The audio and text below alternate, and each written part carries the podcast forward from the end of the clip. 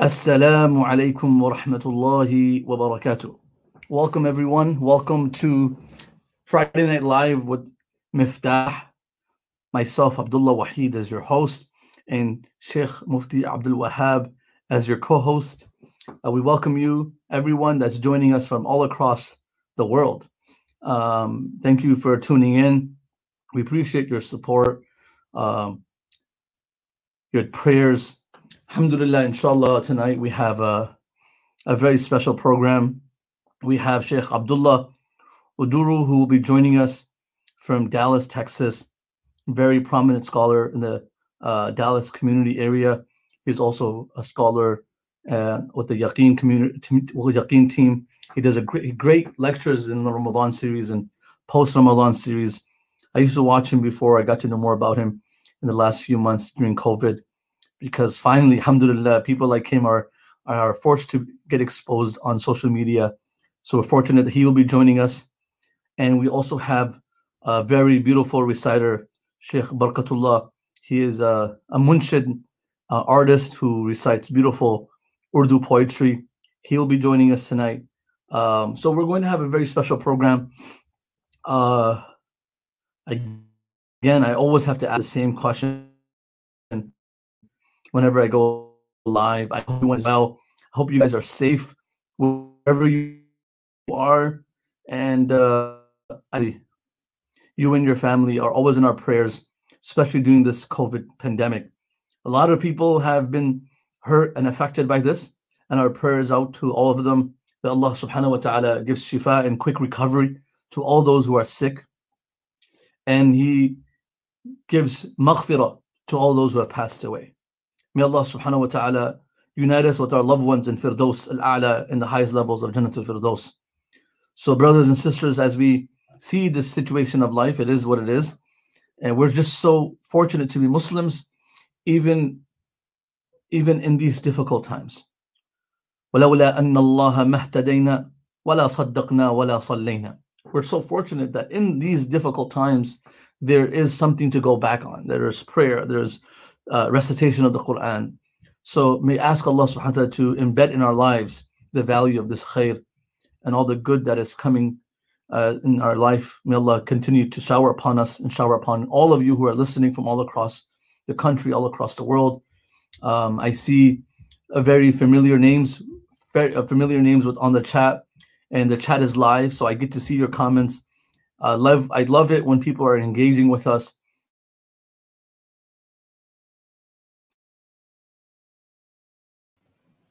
Uh, I think Sheikh Abdullah's internet was a little weak. So we'll, we'll just let him get that connected. Uh, and inshallah, we'll start with Sheikh Barakatullah, uh, inshallah, with the nasheeds that we're supposed to have today. Assalamu alaikum tulama. Alaikum salam wa rahmatullahi wa barakatuh. Yes, how are you? Alhamdulillah, how are you? Alhamdulillah. So uh, Sheikh Barakatullah is actually from Michigan, and he also work, works with us and teaches at our full-time school, Michigan Islamic Institute. And but he has a a very unique talent, which is you know to be able to recite poetry in um, in multiple languages. One of them being Urdu, another one is Bangla, and Arabic. So uh, we'll try to get as much as we can out of him. You know, get our bang for the buck. Uh, but inshallah, he'll start with something. You start with something in Urdu. Inshallah. First, आपने क्या पढ़ना है हमारे लिए इंशाल्लाह उर्दू में इंशाल्लाह एक नाते रसूल पढ़ के सुनाएंगे इंशाल्लाह इंशाल्लाह इंशाल्लाह आप originally आप बांग्लादेश से हैं जी जी मैं बांग्लादेश से माशाल्लाह And- and where did you study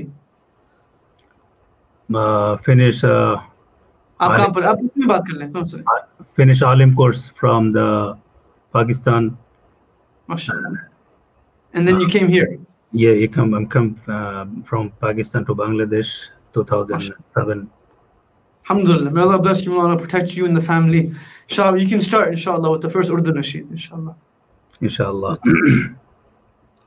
अस्सलाम वालेकुम रहमतुल्लाहि व बरकातहू नहमदु व नसल्ली अला रसूलिल करीम अम्मा बाद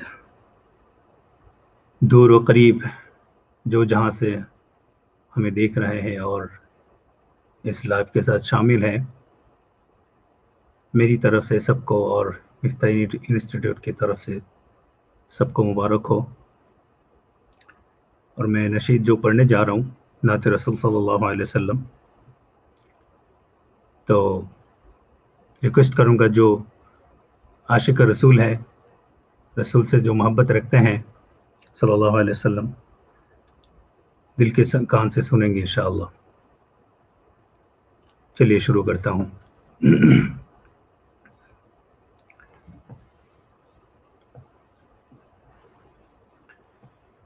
جہاں روزائے پاکے خیر الورا ہے، وہ جنت نہیں ہے تو پھر اور کیا ہے؟ کہاں میں کہاں مدینے کی گلیاں یہ قسمت نہیں ہے تو پھر اور کیا ہے؟ جہاں روزائے پاکے خیر الورا ہے، وہ جنت نہیں ہے تو پھر اور کیا ہے؟ کہاں میں کہاں مدینے کی گلیاں، یہ قسمت نہیں ہے تو پھر اور کیا ہے؟ محمد کے عزت رحمت کو کیا پوچھتے ہو کہ وہ صاحب کعبہ سے ٹھہرے محمد کی عظمت کو کیا پوچھتے ہو کہ وہ صاحب کعبہ کو سے ٹھہرے، بشر کی سری عرشی مہمان نوازی۔ یہ عظمت نہیں ہے تو پھر اور کیا ہے؟ بشر کی سرے عرش مہمان نوازی عظمت نہیں ہے تو پھر اور کیا ہے؟ جو آسی کو کمیلی میں اپنے چھپا لے۔ جو دشمن کو بھی زخموں کا کر دعا دے۔ جو آسی کو کمیلی میں اپنے چھپا لے۔ جو دشمن کو بھی زخموں کا کر دعا دے۔ اسے اور کیا نام دے گا زمانہ؟ وہ رحمت نہیں ہے تو پھر اور کیا ہے؟ اسے اور کیا نام دے گا زمانہ؟ وہ رحمت نہیں ہے تو پھر اور کیا ہے؟ قیامت کا ایک دن معین ہے لیکن ہمارے لیے ہر نفس ہے قیامت۔ قیامت کا ایک دن معین ہے لیکن ہمارے لیے ہر نفس ہے قیامت۔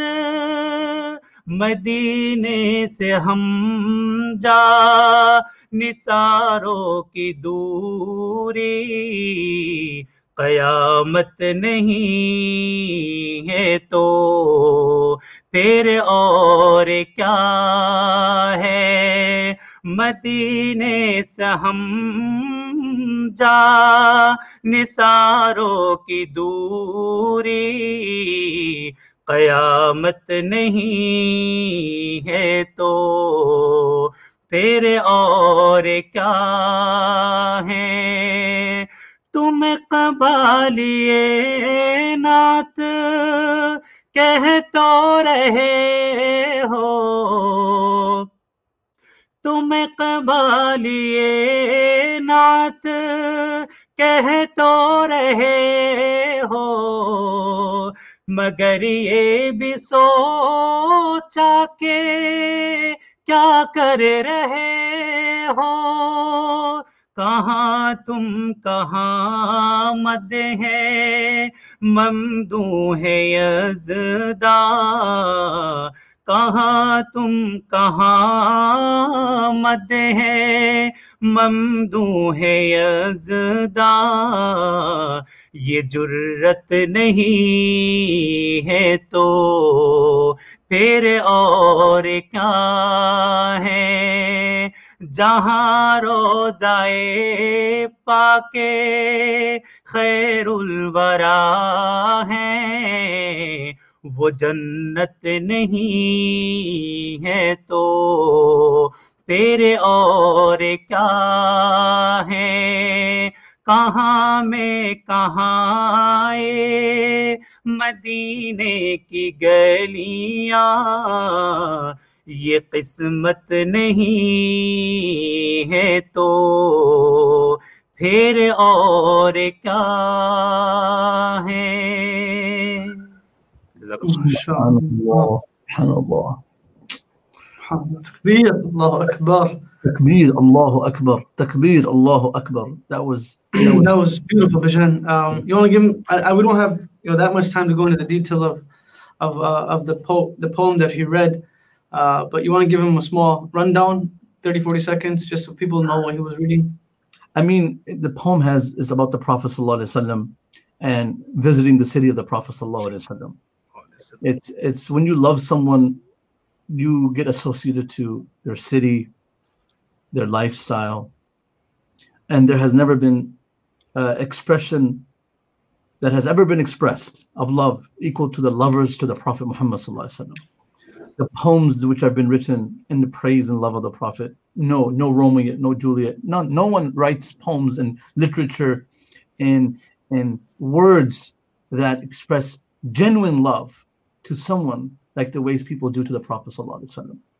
You know, you have the poet that says about this the, when Layla and Majnun have this you know, this relationship, and the poet goes, Amuru ala diyari diyari Layla, uqabbilu dhal jidar, dhal. وما حب الديار شغفنا قلبي ولكن حب من سكن الديار. He goes around, he kisses the walls of of his beloved and kisses the floor. And he said, I have no attachment to these walls. I love the person that lives within these streets. Of course, we love the Prophet. ﷺ. And then we have our deen, our belief, and our aqidah also has an attachment to the city of the Prophet. ﷺ. He migrated there, he lived there. So the poet saying that there is this qiyamah that's going to happen, obviously, but my qiyamah started a little earlier. That is when I leave the city of the Prophet. ﷺ. That that's that itself is painful for me. I know the day when I have to stand in front of Allah, it's going to be difficult, but the day I leave Medina, it's equal to difficulty that I can imagine that will be on the day of judgment. So may Allah make us true lovers of the Prophet ﷺ, and may Allah subhanahu wa ta'ala allow us to revisit the blessed city of Makkah and Medina in Quds, in Palestine. And we may Allah subhanahu wa ta'ala remove these uh, barriers of this pandemic and also the barriers that are our brothers and sisters who are suffering in Palestine. So we can certainly visit these holy landmarks and can have this attachment to Allah subhanahu wa ta'ala through it. Okay. That was a beautiful. That was a that was a great summary, Bajan.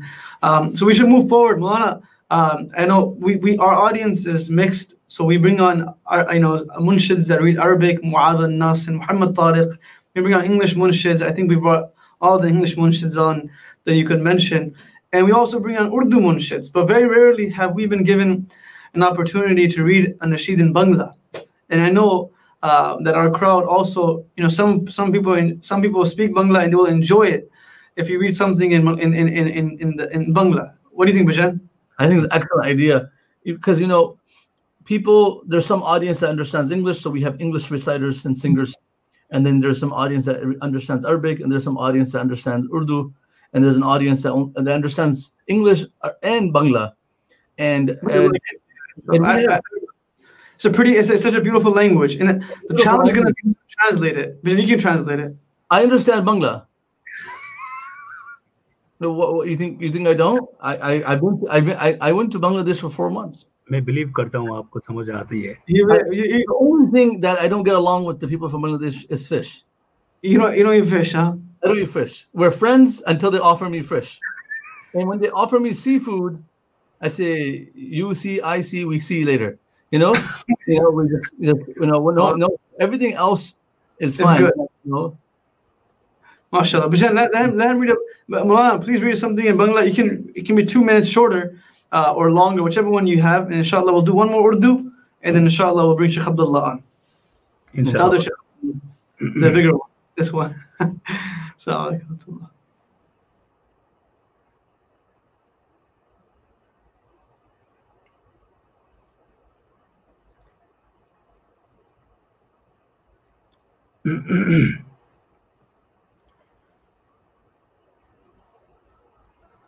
نشسے نشسے Niamat پایامی بشسے না দেখি তোমায় মানি সে মানা সামান্য কত ত্রুটিপূর্ণ। তোমার মিজানে মেপনায় আমায় প্রভু।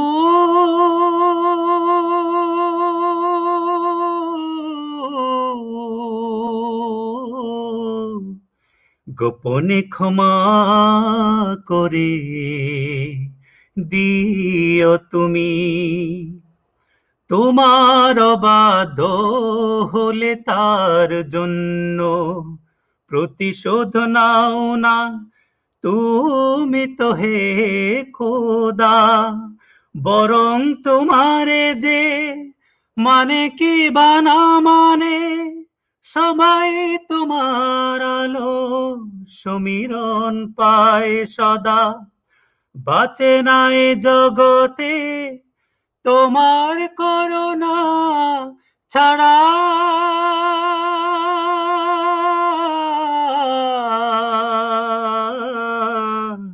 একটি মুহূর্ত কোন প্রাণী আমার ক্ষুদ্র হৃদয়ের মিনতি, তোমার করুণা রহমতের দ্বারে আমাকে ফিরিয়ে দিও না হে রহমান আমি যে অসহায় ধরো না পর পারে আমার জীবনে দিও না কোন বিপদ।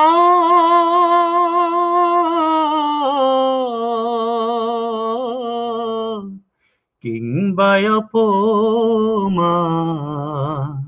দুঃখ, গ্লানি, নিঃশ্বাসে নিঃশ্বাসে নিয়ামত পায়ামি বিশ্বাসে তাই আমি, না দেখে তোমায় মানি। সে মানা সামান্য, কত ত্রুটিপূর্ণ। তোমার মিজানে মেপনায় আমায় প্রভু।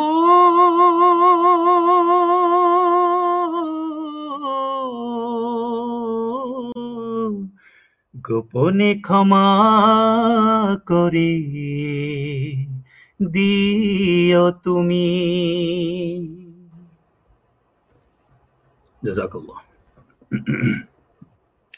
السلام عليكم ورحمة الله وبركاته ما شاء الله beautiful beautiful. جزاك الله it's it's beautiful uh, poem and beautiful words. Um, I understood very little but um, the audience is uh, compelling me to translate. I think this poem is about the mother. No, about uh, this Hamd Hamd Bari. Hamd Bari Allah, Allah subhanahu wa ta'ala. Jen, so that, let me let me try my my Bangla translation, okay? Because Okay. I got some assistance from um, from Rehan. So, uh, well, if I'm not wrong, what the Sheikh was reading was that, oh Allah, um, we are your abd. إياك نعبد وإياك نستعين. And being your abd is the biggest honor that I have. For some people, the greatest honor is that they're a graduate from a prestigious university, or that they work for a, you know co- a, a, a Fortune 500 company. He is saying that, oh Allah, the greatest and the most honorable trait that I have is the fact that I am your abd, I am your slave, and I can't wait for that day that I can wa- I can stand in front of and under the arsh in the shade of your arsh, and while I'm looking around and just enjoying being within your gathering. في مقعد صدق عند مليك مقتدر. That feeling is something that I can't wait for, and that's Mulana, if I'm not wrong, from That's you know, what, I trans- that's, that's what that's what he was singing. I understand. so it, it was more it was about the first poem in Urdu was about the Prophet ﷺ, and this last poem was about um, connecting and being proud of being the slave of Allah subhanahu wa I, I ta'ala. concur. I concur with that translation. Uh, without that we wouldn't be able to move forward. So we, we needed you to concur. Uh, Bijan, you want you want to do one short one more short one or should we uh, move forward? One one more, please. Short one, okay. I hope Sheikh Abdullah is okay with that. Uh, the other I, Sheikh Abdullah. I have to understand it so I can translate it. Okay, okay, okay. But Wallahi, the Bangla, his voice is so sweet. In the language, the Bangla language, I, people don't know this, is one of the sweetest languages in the world. World. Uh, Arabic, Bangla, even even Persian. Persian is so sweet. Uh, and then uh, Sheikh Barkatullah has a very nice voice. When I was in Bangladesh, honestly, the adhan, the adhan there, Mm. it's so beautiful. If you Google the adhan uh, in the Bangla uh, dialect from somewhere, you just Google it, millions of views. Such a beautiful lahan, maqamat uh, of, of voice. Of course, there's a Medina adhan, there's a Makkah adhan, there's a Sudan adhan. Sudan has Maliki adhan. Allahu Akbar, Allahu Akbar, right? They have a different uh, uh, wazan of adhan and, and, and, and maqamat. In, in, in, when I went to Bangladesh, I swear, you're like, it's the adhan was so beautiful. The voices that Allah SWT has given them is so, uh, the people there very naturally beautiful voice. It, it might have to do with the rice. Three things I think help them get a good voice the rice, the fish, and the pan. They eat so much tobacco leaf there, like Karachi. They Like eat so- Karachi. in Karachi too, same thing. They they eat so much and probably cleans their, their voice out more. But I'm telling you, the adhan, it was so beautiful. The voices were so beautiful. And of course, the people from that part of the world are also very nice, good character. Very generous. Mawlana, uh, uh, let's do the last one, inshallah, and then we'll, uh, we'll move forward. Jazakallah khair. जी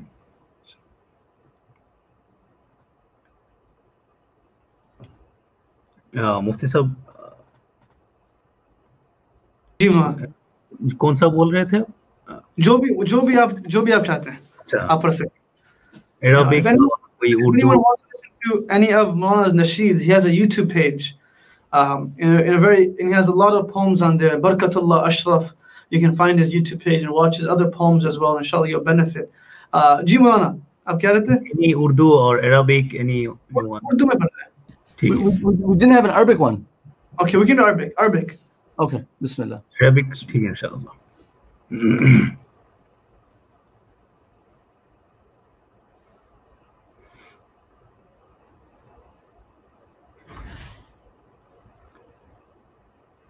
بسم الله الرحمن الرحيم.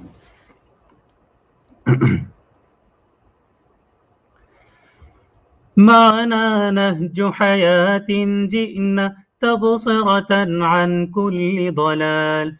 أعددنا بضع رسالات تحمل نورا للأجيال. معنا نهج حياة جئنا تبصرة عن كل ضلال. أعددنا بضع رسالات تحمل نورا للأجيال. ولكي لا ننطفئ هلم كي نحيي فينا الآمال. نزرع قيما نمحي جهلا. للجنة نسعى برضا.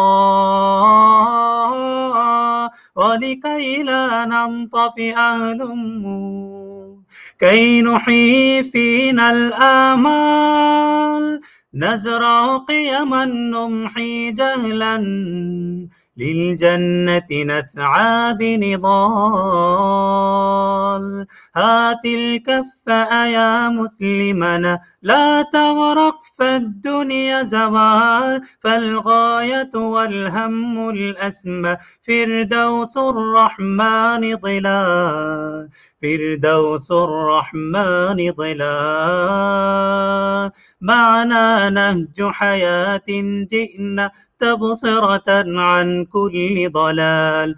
أعددنا بضع رسالات تحمل نورا للأجيال. ميزنا الله بقرآن يعصمنا إن قسنا مال إن مهمتنا في الدنيا ندعو لله بإذلال. ميزنا الله بقرآن يعصمنا إن غسنا مال إن مهمتنا في الدنيا ندعو لله بإذلال. وإذا أشعلنا مصباحا ومضينا رغم الأميال لنبث الخير بأمتنا مهما الشر بها قاطان مهما الشر بها قاطان معنا نهج حياة جئنا تبصرة عن كل ضلال. أعددنا بضع رسالات تحمل نورا للأجيال. معنا نهج حياة جئنا تبصرة عن كل ضلال. أعددنا بضع رسالات تحمل نورا للأجيال. MashaAllah. Mawlana, you, you read in three languages today. You read in Urdu, you read in Bangla, and you read in Arabic. May Allah bless you, your family, your children. Ameen. Continue to use you and your beautiful melodious voice uh, to raise uh, the name of Allah subhanahu wa ta'ala and the Prophet in this world. Of course, ala inna al-ulya, it's always raised, but for us to uh, connect with the name of the Prophet even more uh, through your beautiful poems. Uh, Jazakallah khair, Allah reward you. Uh, and we'll bring you on. Mawlana's local, so we're going to be bringing him on a lot, inshallah. If Oh, that was beautiful. I wish you brought him on early. Thank you so much. Jazakallah alaikum wa rahmatullahi wa barakatuh. Assalamu alaikum wa rahmatullahi wa barakatuh. Ji Bajan. Let's get it going, inshallah. Two, and The next part. let's bring the original Sheikh Abdullah on. Uh, Abdullah. Ahlan wa sahlan. Assalamu alaikum, Sheikh. Alaikum salam wa rahmatullahi wa barakatuh. How you doing? How are doing? you doing? Alhamdulillah, I'm good. I'm good. Alhamdulillah, Sheikh. Thank you for joining us and welcome to our Friday Night Miftah live. And uh, my brother is on the side on, on the up end of the screen, Mufti Abdul Wahab, and you've probably communicated with him before. That's how you've been invited. And I've never spoken to you directly. I don't remember speaking to you, but I've been watching you for many months now, especially during COVID. May Allah reward you for all the great work that you do, Sheikh. Ameen, all of you, mashallah. May Allah subhanahu wa ta'ala bless you all for the miftah. Alaykum, inshallah. We ask Allah to open the doors of barakah for you and the, the doors of happiness and closure, inshallah ta'ala, for what has, has transpired, inshallah. And may that be on Mizan Hasanatihi, inshallah, and may that be a legacy for you all to fulfill, inshallah ta'ala. Uh, and that serve as a as an engine of remembrance for you to be of those that live the legacy that he would have wanted for each and every one of you individually and collectively you know, for that is very, very important, subhanAllah, you know, and let that be a source of of sadness, but at that sadness be an engine for you to continue on and live what he would have wanted to fulfill, inshallah. Ameen. I mean, I mean, Mufti Abdul Wahab, uh, you want to welcome Sheikh onto the screen? I know. Yes, you know, Sheikh Abdullah is, um, we met a few times in Dallas, but, you know, he's gotten close to Mufti Abdul Rahman through Yaqeen as well. They've done a few Quran 30 for 30s together. But I met Sheikh um, for the first time in Dallas in his masjid. And mashallah, I mean, I noticed a lot about him, but I also noticed that Sheikh likes to work out. Uh, you know, he's he's he's uh, he's known. I mean, from all the youngsters, they they they they, they, they run towards him because he also trains them. Right, Sheikh? They can't act up in front of you. They know. Oh, and, um, mashallah, he, he's studied. He studied in Medina University. Graduated from Medina University. Sheikh, do you miss? I mean, I can imagine how much you miss Medina Munawwara, man. You know, because you were there for a few years. Yeah, no, uh, mashallah, I was in Saudi for around like eight to nine years, and then Medina. Wow. Yeah, Medina for around seven, and you know that's where my in-laws are. So it's it's uh I got to live it as a local. And alhamdulillah, it was a beautiful, beautiful experience. And Medina lahum law kanu ya'lamun. You know, it's better for them if they were to they were to know, you know, with the patience and being in that environment and realizing, subhanallah, that life is much more than the tangible things. And you see with the basata over there in Medina with the ease of living. And subhanAllah, it just it's hard to explain. You know, when people they go to Mecca, they go to Medina, they see the differences and they see the mumayyizat, they see the beneficial factors in each one of them. But the thing about Medina, the word that really comes to my mind is sakina. Sakina, sakina, yeah. Oh, subhanallah, man. Beautiful. Sheikh, It's so, sorry, You're Sheikh, wrong. Mufti Dua, how you arrived there, it just you can sense the tranquility. Yeah, exactly. Man, we can't talk about Medina Munawwar right now. It's gonna take over the whole. It's such a. It'll, it'll, it'll take over this whole conversation. But mm-hmm. Sheikh is also a founder of an institution organization called New You, where it it helps um, not only reverts but also Muslims that have refound their faith. And he's also um, a- one of um, the directors of, of the, the the the Yaqeen Institute, but specifically within a niche, right, Sheikh? And you can speak about that as we um, go through the program. And mashallah, he taught for a few years in Bayyinah, and now he's doing doing everything. Sheikh, you're doing a lot, man. I mean, your bio is going to be all over the place. So I just try to summarize the best I could. But there's nothing like Sheikh Abdullah's smile, man. He makes he makes he fills out the screen. He makes us happy. Alhaqallah sunnak ya Sheikh. May Allah keep you smiling and keep you happy, Sheikh. I mean, all of us, all of us, all of us. May Allah bless you all as well. So Sheikh, in, in Yaqeen, that specific niche that you work in, what what is what is that? What what, what is that department? Yeah, well, it's it's subhanallah. Right now, it's just this is a new thing that has come on for Yaqeen, you know, because they realize the need, you know, with the influx of people that were asking about um, Islam, but more of a from the basic aspect, you know, because there are people that converted to Islam, are primarily, uh, you know, the Angel series and the Thirty for Thirty is kind of where it was a little, it was a transition, and it was a, you know, something that people had to take pay attention to in regards to the demographics that were following Yaqeen as well. And a lot of those were people that came to Islam because of these of these uh, mashallah events and forms of literature and you know videos that were happening.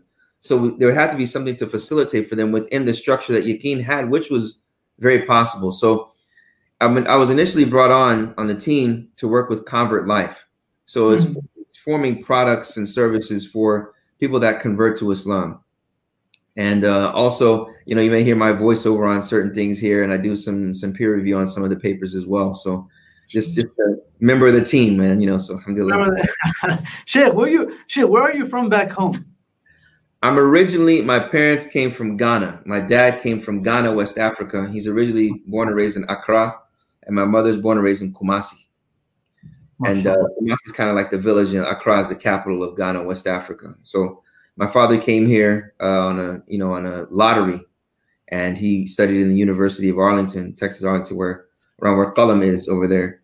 And uh, and then after that, you know, he brought his wife, and his wife eventually you know my mother, you know, and uh, then we moved to Houston, and that's where I was born in Arlington, but only stayed in Arlington for about a year, and then raised in Houston my whole life. Texas. It has to be Texas. Texan, that's right. Alhamdulillah. And we're talking about, you know, you your parents are from Ghana, Yes, sir. and were they originally Muslim when they came here? And Oh no, I converted to Islam. My family's not Muslim. My mother's actually a deaconess. So yeah, it's they, they, I'm I'm in a Christian family. I found out that my my uncle disclosed to me after I converted to Islam when he came to visit America for some award he was getting in New Jersey about, being the king of a village in in, in Ghana. Uh, he disclosed to me that his uncle was Muslim and he was a cocoa farmer because you know one of the products, one of the uh, uh, natural resources in Ghana is cocoa. So during the industrialization period in Ghana, he was summoned by Nkrumah, Kwame Nkrumah, to help uh, the, the the structure and framework of Ghana when it was trying to come up at that time. So my uncle was Muslim, subhanAllah. I didn't my my my mom's uncle, you know, my, my uncle was explaining to me, he said, Yeah, he used to have these things and used to walk around with this all the time. And he had his own because you know he, he was wealthy, mashallah. He had his own place and he would go and do this type of thing like this. He's like, that's a lot. He's like, what's that? I was like, oh, well, that, you know, that's the prayer, you know. So, um, so we're looking at Sheikh Abdullah Oduro, who whose parents are from West Africa and migrated here. Sheikh was born in Arlington, Texas, raised in Houston, Texas, and then converts to Islam. We're going to get to that, how he converted in a moment. And then Sheikh takes a journey to learn knowledge. I'm sure he started his journey in the United States and then went to the city where Islam spread from, Madinat al-Munawwara, from Arlington, Texas. And where is West Africa?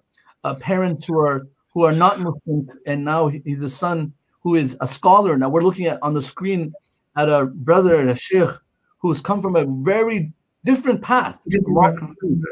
And I think speaking to the audience here, sometimes it's people like you who are reverts or converts, however people translate it, are such an inspiration because a lot of times, you know, when we look at someone, the other day we had someone on our on our uh, Sheikh Hamza Tzortzis from uh, from from Greece. We had him on our chat on our on a live session, and someone in the in the comments um, um, session, section said, "Subhanallah, that many of our leading scholars are converts. Many of our um, most influential scholars are converts. Not saying that the immigrant scholars have done very little. They're also there. Maybe they not they might not have a, a presence on social media, but you know, uh, it, it is that it is the people, the people of the nation that have direct influence on the people of that nation. As an American, you are it's it, you converted to Islam. You took Islam not just like you know another passive person. Like I I want to know it now. And then you went all the way to Medina, and you not just became a scholar, but you came back, and now you're leading a community it's un, it's very inspiring. And sometimes the, the one of the commenters said, it embarrasses me that I was born in a Muslim community, Muslim household, and I know very little about Islam. And of course, you shouldn't be embarrassed. There's always a journey. There's always a time and always an opportunity. So, Sheikh, um, I, you know, it's I think the typical question everybody asks a convert, right? How did you convert, and what inspired you? And I, I don't want to put you in that position, but I think it is important for me, first of all, to know that what inspired your your journey. How did you traverse this path to even engaging into becoming a scholar? No, I mean, Subhanallah. Wallahi, the first thing uh, is uh, as, as, they say in the in uh, the books of fiqh, you know, when it comes to uh, the bab of uh, tayammum, you know, they say that hadar al ma'u batala tayammum. وأنا عبد الله الترابي فعليك علينا ب يعني I'm not not a scholar whatsoever mashallah may Allah subhanahu uh, bless you and bless all of us inshallah make us of those that continue to study this these beautiful names and attributes to increase us in our awareness of him ya Rabbil Alameen. Uh, you know subhanallah I, I think it was I think it was primarily you know before Islam there was a life that you know subhanallah was a, a life of you know that we are thankful that we become Muslim, you know, subhanAllah. And uh, it was a lot of questions, primarily what is the purpose of life? What is all this money and and uh, glitter all about? Because I hmm. knew it was going to end. So then I had to ask myself, okay, what is this really about? And then that's when I, you know, I used to, I was, I was heavily into hip hop a lot, you know, and I was very into to poetry and and and uh, and and rapping and stuff like that. So we used to do what's called battling. We used to battle each other like these certain places. Freestyle. Uh, huh? Freestyle. Freestyle, right. It wasn't like a club, but it was like a place that was just specifically for just rhyming and battling people. So the people that I used to battle. Yeah. Back in the days, if you freestyle rap with me, man. Oh, really? Game on. Game on. Okay. Okay. Shit, shit, shit, My brother's, he's from Detroit, you know, so. Oh. He, he's got it going. okay. Old school. Alhamdulillah. Yeah. So what happened? You were in, into that that whole lifestyle. Yes, it was that whole lifestyle, you know, and everything that came with it. You know what I'm saying? So it was really, really just about uh trying to I mean, uh, I was always inclined to learn about life. I was always inclined to hear wisdom. I love knowledge in general. I mean, I just love hearing about knowledge. But then when I met these guys that I used to battle with, there was one time I was with them, and you know, I we I used to believe in the Illuminati, like martial law, that by the year 2000 the world's going to end, and the Big Brother plan. That there's you know a number of these things I used to read a lot about, and uh, one of them said it's all in the hands of Allah, and then I said, who's Allah? All I knew Allah was from the nation of Islam. I don't know if you're familiar Wow. the nation of Islam. So that's when they started to explain the differences between what you know is commonly known as Sunni Islam and the Nation of Islam, right? So uh, that you're well familiar from Detroit. So you know when when they made that difference, when they explained that difference to me, that's when it really I had a number of questions after that, uh, and Mhm. they just told me about Tawheed. It was really, really about who God is and who He is not, and why that matters in my life. When they told me that, I was hooked. I was I was really hooked. And then subhanAllah, I told one of my friends that was in the army, he was from Ghana as well. And uh, you know, he was he used to read a lot into, you know, into black nationalism and the Nation of Islam particularly. And uh I told him, you know, because that next morning, the brothers that were talking to about son called me and they said, you know what, we have a, a jalsa at the house, like a, a dars, a lesson would you like to come? I said, oh, hold on, let me call you back. So I called my man and he answered the phone. I told him, he said, let's go. So when we went, it was crazy. We got there, it was like a halaq, it was a circle. And then there was a brother from Saudi, Saudi Arabia there. He was giving a lesson. And at the very end, the brother that invited us pointed directly to me and, and my friend, Khalid, who's now Khalid. He said, y'all, Are y'all ready to become Muslim? wow. And I was like, nah, bro. I was like, nah, man, I'm just listening. Okay. That's but my man, my friend Khalid, he said yes. Wow. And I'm like, this joker just betrayed me, man. Look at out of here. And this guy, what? And it was right before Salatul Luhr. That's why they concluded the lesson. So they Mhm. went and prayed Luhr, and I'm sitting in my room, I'm sitting in the living room alone, and I just hear Allahu Akbar, Allahu Akbar, Allahu Akbar. So I said, man, it's I'm it's killing me inside. I have to go and see Wow. what What they're doing. Yeah. I knew they were praying, but I didn't know how it looked or anything like that. How So- old were you? How old were you at that age? Man, I was I was 20. 20. Oh, you were an shit. adult. You were an adult. You knew what was going on. Like you, you were, you were, you were. Yeah. I was like 19, 20. Yeah, exactly. Oh, So um I went and I looked and then I saw them praying. They had him right behind the Imam. So he was embraced. You see that there were brothers on his left, brothers on his right. He's right behind the Imam. And it just the I just looked at it and I said, Man, manhood, look at that and just remind me of the the verse. When I think about, it, I always think about you know the verse where Allah Subhanahu wa Taala mentions at the very end of the verse,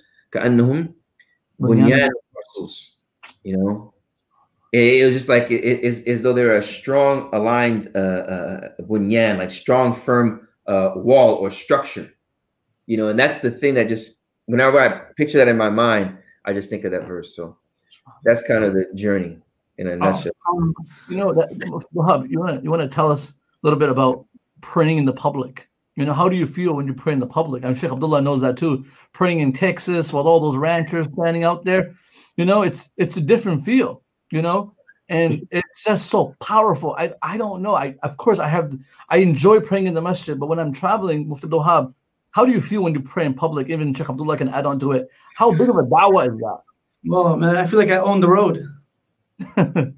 Everyone stops and look at me. but no, but honestly, it's it, it's we can never feel, we can never experience what Abu Bakr was experiencing when he was trying to leave to Habasha because he was being humiliated for praying in the public. But you know, we can never feel that or experience that, but we can at least try to imitate it.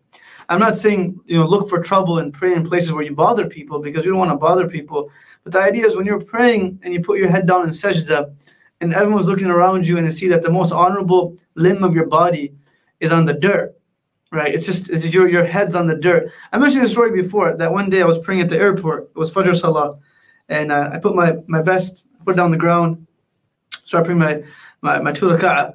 And after I finished, this this elderly lady was standing there the entire time, and I saw her. I, I noticed her, and she comes to me after. She says, "Son, um, I don't know what it was that you were doing, but I've never felt this type of peace in my life."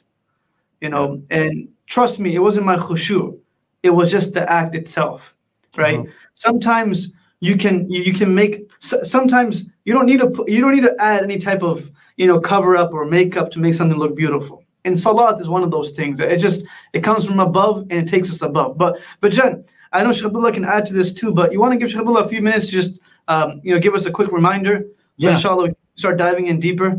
Okay, Bismillah. Okay. Sheikh, I'm going to keep you on the screen, inshallah, and you can start talking about that topic of that we're not just talking about reverts. We're talking about people that are Muslims but reverted in a sense that they came back to their to, to their original call, right? And inshallah, we'll just we'll just continue from there, Sheikh. What do you think? Alhamdulillah, alayhi wa whatever you guys need, khair. Salam. Well, I'm on the side. I'm going to listen to you, Sheikh. I'm going to take some notes. I'll be back with you. Allah understand. Allah. Bismillah wa salatu wassalam ala wa ala alihi wa wa man lah. Man wala rabbi shrah li wa yassir amri wa hlul uqdatan min lisani yafqahu qawli alamin. Uh, this topic, you know, of, of people that are, as we, I think it was called turning the other leaf, uh, really is very, very important. Why? Because when we look at as-sabiqun al-awwalun min al-muhajirin wal-ansar, as Allah subhanahu wa ta'ala mentions in the Quran, he talks about the Sabiqun al awwalun, the, the people that were the pious predecessors and the first generation, roughly. We understand that the people that were in the first generation of people that came with the Prophet, sallallahu alaihi you know, the Ashra Mubashirin, Abu Bakr, Umar, Uthman, Ali, Talha, Zubair, you know, Sa'd ibn Waqqas, Abu Ubaid al Jarrah. Uh, we see that, subhanAllah, they converted to Islam. They were in a life of polytheistic practices and they converted to Islam or they had questions that were unanswered. And when they met the Prophet sallallahu alaihi wa wasallam, those questions were answered and they converted. So when we look at the conversion phenomenon and people that were not Muslim becoming Muslim, that's the oldest phenomenon. When we look back and see all of these illustrious people that were the best of people after the prophets, they were people that converted to Islam.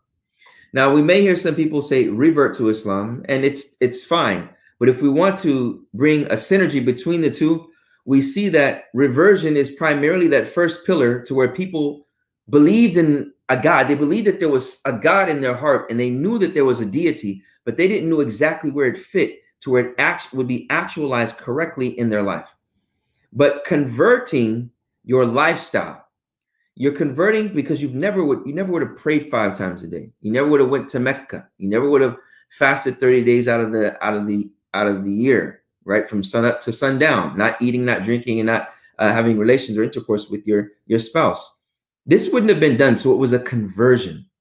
And this is very very important when we look at this reality that the conversion reality or people from one religion to another is not a new phenomenon. It is the oldest phenomenon within islamic history if we look at those that were born Muslim as in regards as opposed to those that were converted to Islam. And really understanding this aspect of Sharh al-Sadr, that Allah subhanahu wa ta'ala opens someone's heart to become a Muslim. And that is something that is so profound with everything that is in front of them. A lot of times we hear the stories of people that convert to Islam, not of today, but when we think of Abu Bakr or Abu Huraira, radiallahu anhu, Abu Huraira was Abdurrahman ibn Sakhr was his name. And his mother did not like the Prophet wasallam. She did not like him. She spoke badly about him to the degree that Abu Huraira radiallahu anhu, when he heard about Islam, some scholars say at the age of 16, when he heard about Islam, he was with Tufail ibn Amr al-Dawsi. And Tufail ibn Amr al-Dawsi was someone that was uh, a chieftain of his tribe, and he heard about the message of Islam from the Prophet sallallahu alaihi wasallam. And the Prophet sallallahu made dua for him. He went back, and Abu Abu Huraira was, as some scholars say, was the individual that was with him, a young boy.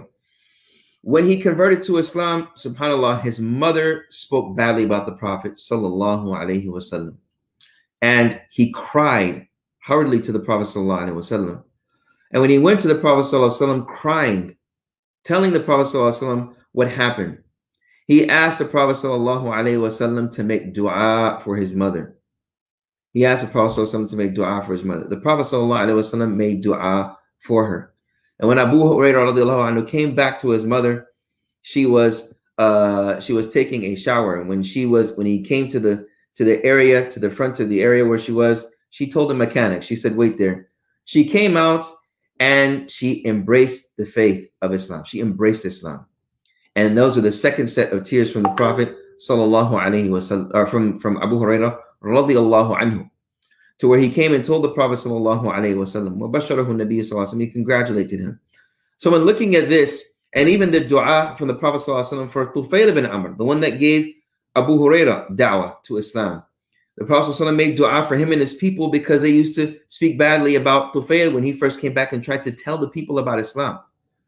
Looking at this is subhanAllah, something so important and profound for us to think about that when we face these trials and tribulations that can bring tears to our eyes from family members, because of a choice that you made to come closer to Allah subhanahu wa ta'ala, know that there is always a promise from Allah subhanahu wa ta'ala to cleanse your heart and to also cleanse your path.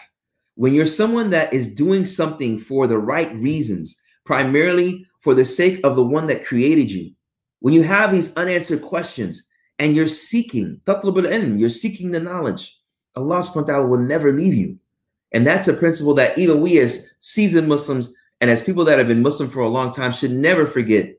And this is the essence of the transformation of a convert, of someone that is searching and they're trying to find their purpose in life. And that is what the sharh al-sadr is. أَفَمَنْ شَرَحَ اللَّهُ صَدْرَهُ لِلْإِسْلَامِ فَهُوَ ala نُورٍ min Rabbi Is not the one that Allah subhanahu wa ta'ala sharh, sharh Allah sadrahu, that Allah has opened his or her chest.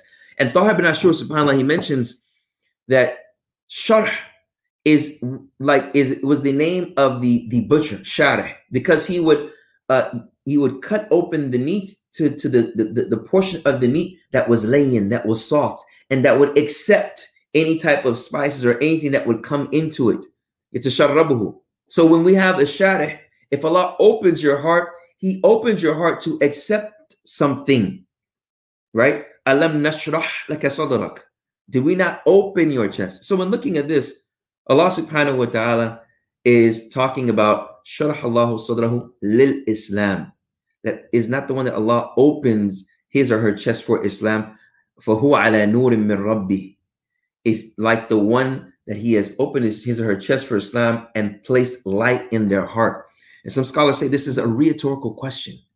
It's knowing that when Allah opened his chest for Islam, there will be the nur from his heart. And what's beautiful here is that the nur is that which will make things clearer to you. And wallahi, when I embrace Islam, subhanAllah, I remember the thing I used to say all the time is that the smoke is clear. Like I know the purpose of life now. I had a hunch before and I knew that there was a creator. I just didn't know the right system. I didn't know how to actualize that. I knew it wouldn't be up to me. If it was up to me, it, it definitely goes south, right? But there was a system, organized system that was from Allah subhanahu wa ta'ala that made me say, subhanAllah, this is definitely the right way. So the smoke was clear for me. And that's something that I want to remind all of you as well that subhanAllah, you know, as as as the chef mentioned, when we talk about the conversion reality, you know, a lot of times we may think that it is of those of you know, as I mentioned, the first generation of those that were the first generation and they were, you know, Christian, Jewish, Buddhist, uh, uh, atheist, you know, they were communist. They were of different orientations and different thoughts and different uh, uh, beliefs. But that could easily be with a person that is named a Muslim, right? Someone that was born a Muslim, someone that was born by Muslim parents, rather. There was one time, subhanAllah, I mentioned this story a lot of times. It's, it's one of the plenty stories, actually, uh, of a youth.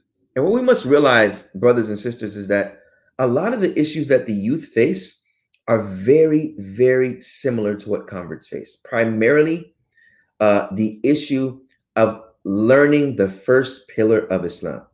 And many, I know the Shuyukh are well aware of how our youth uh, and and this is not excluding our elders, but the youth primarily do not have a clue uh, about the first pillar of Islam, what it really means to worship Allah subhanahu wa ta'ala. What why is Islam different from other faiths? What is the distinguishing factor? As we know, originally, Allah subhanahu wa ta'ala says, وَلَقَدْ بَعَثْنَا فِي كُلِّ أُمَّةٍ رَسُولًا أَنِ اعْبُدُوا اللَّهَ وَاجْتَنِبُوا الطَّاغُوتِ That verily we have sent to every nation, Rasulan, a messenger, telling them what? I'budullah, to worship Allah subhanahu wa ta'ala and leave off that which transgresses the bounds, those things that will go beyond the hudud of Allah. And the primary transgression is saying that Allah has a son, a daughter, or other than Allah subhanahu wa ta'ala, money, respect, a person, that is your God. That's a problem.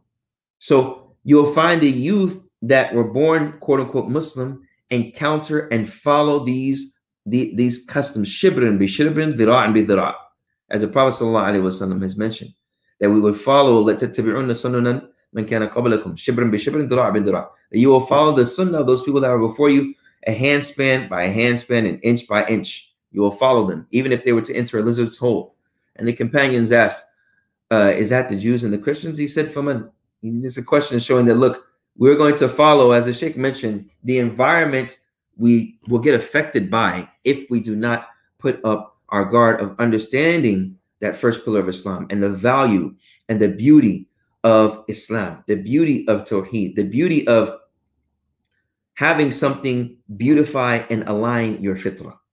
And that's the beautiful thing that when one embraces Islam, it brings that fitrah back to its original state. One primary characteristic of that is marriage for the right reasons. You know, it goes beyond your physical and emotional attraction. It is a mithaqan ghalidha. It is a heavy, heavy uh, uh, agreement and fraternity between uh, you know you and your wife or your husband, brotherhood, sisterhood. But beyond that, being that you have a connection with one another for the sake of Allah Subhanahu wa Taala. So that's what I wanted to really relate is the issue of conversion. We have to really look at it even as Muslims and see how we convert or even revert? And have we understood our faith to the degree to where we are content with who we are as Muslims? To where if we have to, you know, subhanAllah, as he mentioned, pray in the public or in certain places, there's no shame in doing so because we recognize what we're upon and we know that subhanAllah. And that's what I wanted to to to mention to what, what he mentioned is that subhanAllah, whatever Allah subhanahu wa ta'ala has legislated within his sharia, we should know yaqinan with certainty to the best of our ability is that it can have a rippling effect when one has sincerity in that action. When one does that action, it is a beautiful thing. Because if Allah has legislated it for the alameen, it will be something that is beautiful for the alameen. But it's important for the people and the creation that when they see this, there's an open heart and an open mind. And that is exactly the process, that's exactly what happens to someone when they convert to Islam. That there's that open heart and open mind. So that's what I wanted to to conclude with and, and mention that message, inshallah ta'ala. May Allah subhanahu wa ta'ala bless you all. Jazakallah khairan. Jazakallah, Sheikh uh, Abdullah Oduro. It's beautiful reminder. May Allah subhanahu wa ta'ala open our hearts, keep our hearts open. فَمَنْ يُرِدِ اللَّهُ أَنْ يَهْدِهُ يَشْرَحْ صَدْرَهُ لِلْإِسْلَامِ Once Allah subhanahu wa ta'ala plans to give someone guidance, وَمَنْ يَهْدِ اللَّهُ فَلَا مُضِلَّ لَهُ No one can misguide them. إِنَّكَ لَا تَهْدِي مَنْ أَحْبَبْتَ وَلَكِنَّ اللَّهَ يَهْدِي مَنْ يَشَاءُ You can't guide anyone. The Prophet is being addressed. It is Allah that guides. إِنَّمَا عَلَيْكَ الْبَلَاغِ Our job is to convey the message. And uh, I, this this conversation, sorry, Mufti do you want to add something? Go ahead.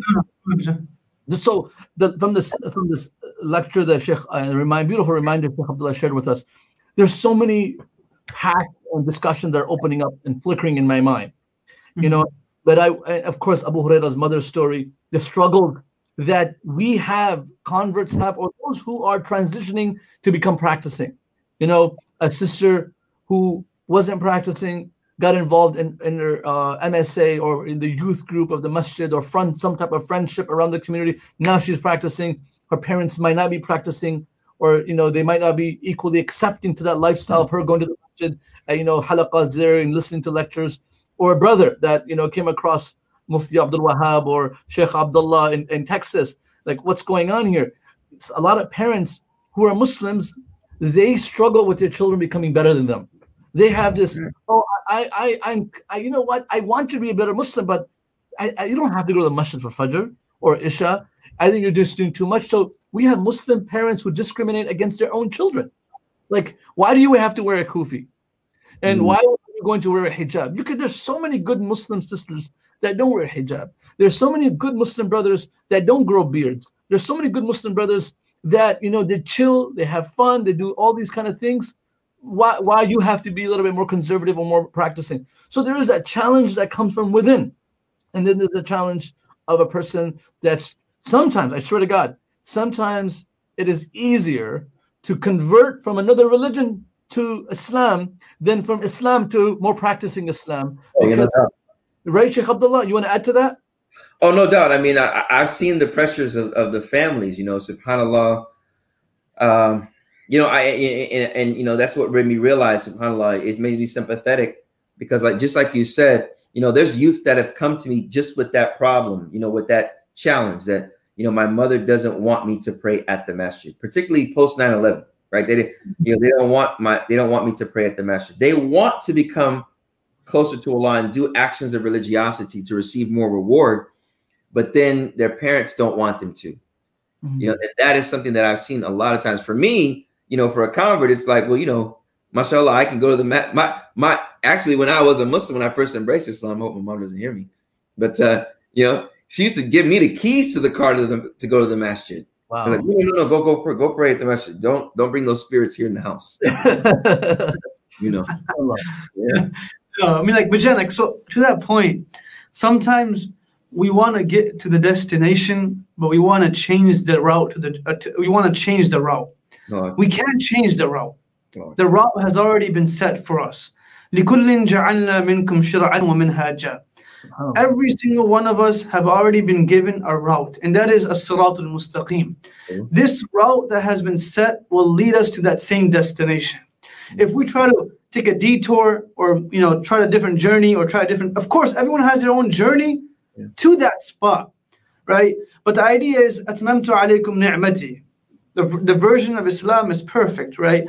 Uh, I think Sheikh, a lot of times, Bajan, it's not because of uh, a lack of iman, and this is real.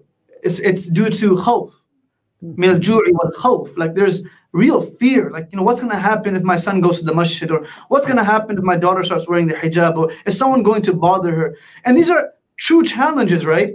But Sheikh, in Bajan, you can correct me if I'm wrong, but these challenges were also there since the beginning of time right? And these challenges will always remain there. And this is why, you know, the hadith, which is can be hasan, that man ahya من أحيا منكم سنتي عند فساد أمتي فله أجر مئة شهيد that individual that is able to bring back to life a specific sunnah of mine that was that was you know buried under the ground that the reward for that person is something different right the reward for that person is the reward of shuhada so Bajan or Bajan you can start and, and talk about how like how, how is that process how, how do we get over that that fear, like you know, ah, can I do it? Uh, and maybe Sheikh can add to that because I'm sure he he experienced it himself when he um, turned towards Islam. Yeah, I mean, one of the things is, you know, we, you and me, don't have that. We can't relate to it as well. What we do is, uh, me and Mufti Abdul Wahab, because we were raised in a household, parents were practiced. Someone had to go through the struggle for us to become practicing, like my father, you know, or my mm. mother. My father's family wasn't very accommodating in the beginning for his uh, practice and his uh, they saw his dress code change. He was in medical school. Someone inspired him. Someone changed. He's a great family, but they were afraid. Like if this, they have this, you know, this narrative that if someone becomes a better Muslim, they might leave education, or they might leave secular studies. They might, and then the the the, the you know post-colonial uh, poisonous, venomous uh, mentalities that have been opposed upon people. It's it's hard to debunk those of those mentalities and those uh, ideologies that have been already that have been stored for decades into these uh, families overseas not only in pakistan but also muslims in, in africa you know who were colonized by the french or they were colonized by the british you know? So you have these myths and theories. So right away people start to become very skeptical like oh my god my daughter my son who's going to marry them? If they you know who where and, and they, they might get discriminated in, in college you know they might they might have these challenges. You know muslims have struggled to pray even in muslim countries. When i listen about the muslims in syria in damascus we're talking about damascus where islam it's always been the hub of islamic knowledge. Sahaba are buried in damascus. Mm. Sahaba this was the capital of islam for so many so many centuries decades. Such a beautiful and scholars till today and may allah make the situation easy in syria and yemen all these places you know the prophet spoke so highly of the al-Sham. Um, but a time came where practicing muslim youth in medical school or engineering school were praying and they were witnessed to pray like two times in a row. Then the undercover security would come and say why are you praying?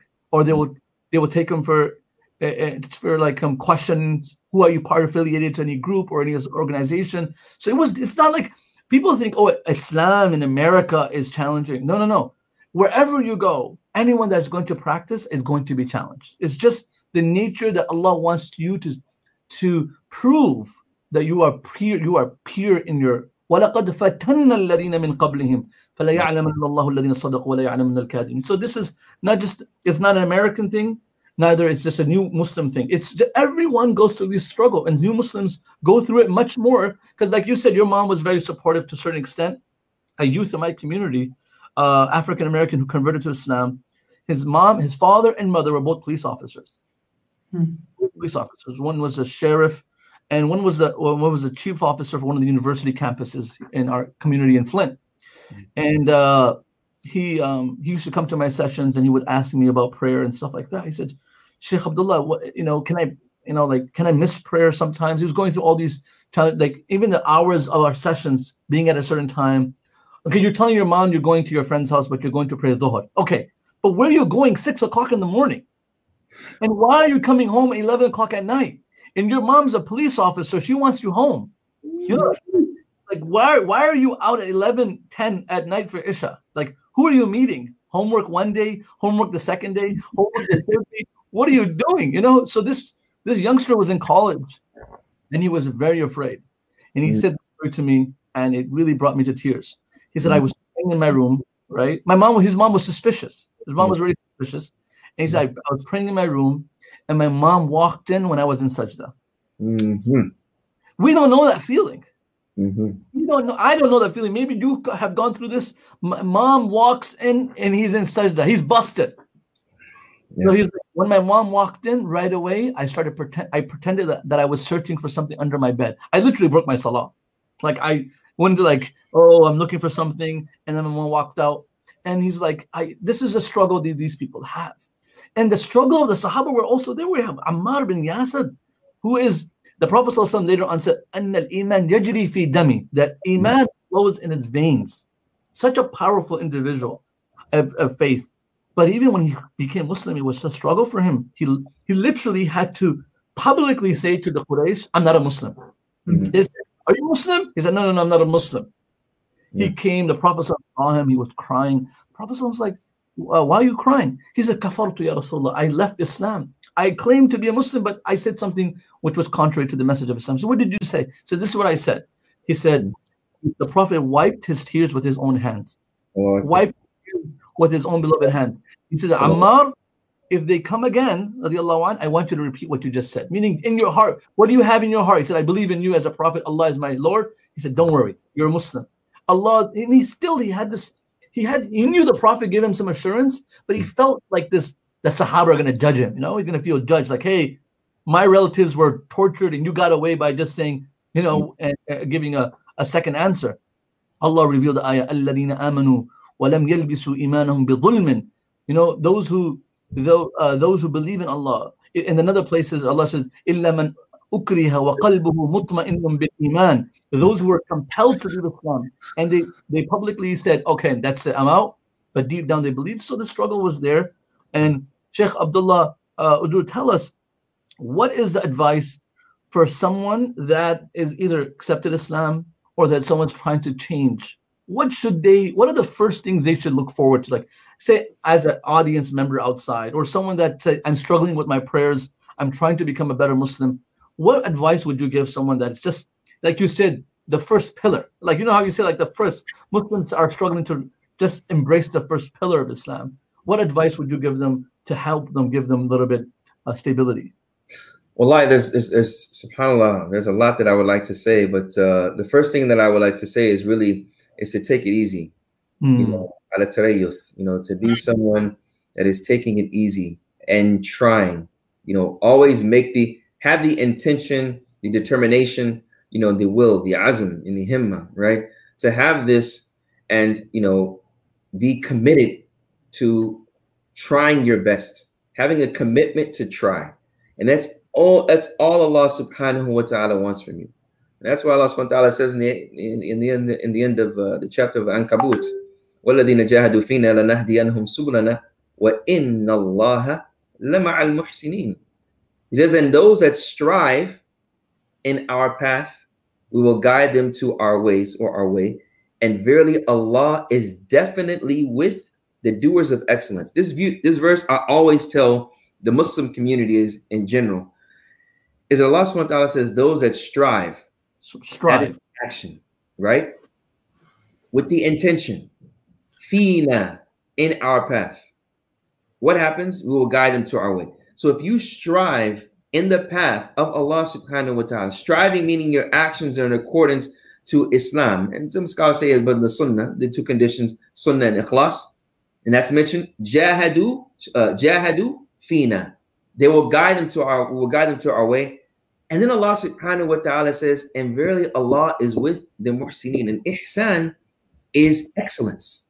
Just do your best, man. You know, just do your best. There's going to be times where you may end up as uh, Ammar bin Yasir. Mm. And that, that is, and that's, you know, that's from the wisdom of Allah subhanahu wa ta'ala that He disclosed this event to us Wow. via the Sunnah. To Amazing. show us that there will be Ammar bin Yasirs in the future. Wow. Don't feel bad. La tahzan. You know, don't feel bad because you will make a mistake.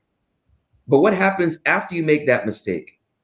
Right? You will do something that you wish you wouldn't have done it because you may say, man, that's not Islam. I'm trying to show Islam and I, I did this, but I wanted to please my mother. I wanted to make her happy. Allah knows that intention. And Allah knows what you really want to do. As long as you strive and you try your best, that is religiosity, even. That's being quote unquote religious. You know, when you try, just try and keep trying because you have that shok and love for Allah subhanahu wa ta'ala. And when you do that, taking it easy, it'll eventually, your heart will gradually be cleansed, subhanAllah. You know, it's interesting something that Ibn Rajab mentioned in, in his Ahad al-Rasaili that he mentioned in one of his letters. He mentioned uh, the whole process of, of, of shukr. You know, when one thanks Allah, they thank Allah for a blessing, right? They thank Allah for alhamdulillah. You, you know, you know, we as converse somebody, we sit down, we sit back and we think, Alhamdulillah, I'm Muslim, man. Where would I be tonight, Friday night? Like, Oh. where, you know what I'm saying? It's like, Alhamdulillah. That shukr, that gratitude is a blessing. And you will receive blessings for thanking Allah. When you think of another blessing, what are you going to do? You're going to thank Him, which is another blessing. And, and Allah blessed you by thanking Him, which is another blessing. So it continues on. That's the process of and that's the beauty of their relationship. The more you thank Allah for a blessing, recognizing a blessing, that's a blessing in and of itself. And Allah will bless you for the acknowledgement of that blessing. And it continues. Ajib, Bijan, like, one, one- one of the ayat, go ahead, Bijan. Sorry, go ahead, Mufti Abdul Wahab. Also, one of the ayat that connect with what Sheikh Abdullah is saying that comes to mind is Allah subhanahu wa ta'ala says, وَمَنْ أَرَادَ الْآخِرَةَ وَسَعَى لَهَا سَعْيَهَا فَأُولَٰئِكَ كَانَ سَعْيُهُم مَشْكُورًا وهو مؤمن فأولئك كان وَهُمْ فَأُولَٰئِكَ كَانَ سَعْيُهُم مَشْكُورًا Like that individual who tries, sa'i means just try really hard. Yeah. You know, and Allah says in Surah Layl is inna sa'yakum lashatta. If you're not trying for this, that means you're trying for something else. Because we're all putting our effort, our mind, and energy in something. And while I'm at it, you know, I, I think the, the the recommendation and advice that we should give to those individuals like ourselves that perhaps don't have those struggles, that don't have those barriers, that don't have parents that are holding us back, that don't have family members that are telling us not to do this or to or, or to avoid this. We have no excuse, man. We have to step up to the best of our ability, right? We don't have those barriers, right? And, and, and when Umar became Muslim, anhu, he didn't have those barriers. So he became the means of uh, opening up Islam to the entire city of Mecca. When other people became Muslim, they had those barriers, so there was private invitations. But when Umar anhu became Muslim, when Hamza became Muslim, those barriers were removed because these people were they, they didn't they didn't see they didn't feel like those barriers were closing them down. There are people amongst our gatherings, amongst our communities, youngsters like youngsters like our age. We don't got those problems, man. We got to step up and make more effort. And while we make more effort, other people will take motivation from that. Then the Bilals, and then, then the Khubaybs, and then all those all those Suhayb al-Rumis, those companions will also follow you. They move forward, they make an effort. You know, Hajar was doing sa'i, running fast. Allah subhanahu wa ta'ala says at the end of this ayah, what Shaykh was saying, their effort will be appreciated. Their effort. Mm-hmm. There is only one system in this world where you are not judged on your results, but rather simply judged on your effort. No one can go to their professor and say, I tried very hard to get this assignment done on time. I put in a few hours, but it is not done.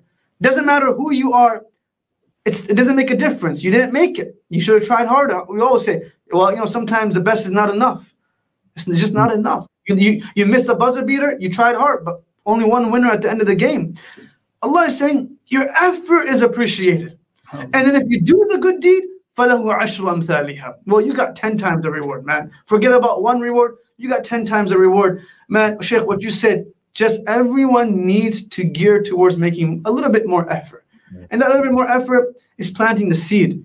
And inshallah, someone else will benefit from that tree. But Jen, that's what I wanted to add. But I'm sure there's much more you can add to that, or Sheikh Abdullah can jump back in. And I, can I don't want to add You guys, you guys covered it well. I have, I have more questions to ask Sheikh Abdullah because he's he's more experienced on this discussion. But Sheikh Abdullah and Mufti Wahab, um, you know, I was so fascinated by this topic when I when I do the Sira intensive every winter break here for six seven days. So after doing it three four times, I, like you mentioned, I was so impressed by the the stories and the experiences of Sahaba converting to Islam. So then I did entire research of a couple hundred pages that I put together. It's about the conversion of the Sahaba. And then I titled it under different topics, like in the sense, those Sahaba that converted through the character of the Prophet. Mm-hmm. Those Sahaba that converted in their in their struggles. We have, you know, we have uh, Khubayb, we have uh, Khabbab, we have uh, Bilal, we have Ammar, we have Suhaib those who were minority within minority. Like you, you know, you're you're you you are African descent, you're a Muslim, you have double discrimination in Texas. Like, mm-hmm. of course, I'm brown and I'm from Pakistan, but imagine the racist person against you and you are Muslim. Mm-hmm. That, no, none of us can comprehend. It's just way so. That's like the Sahaba, like Bilal.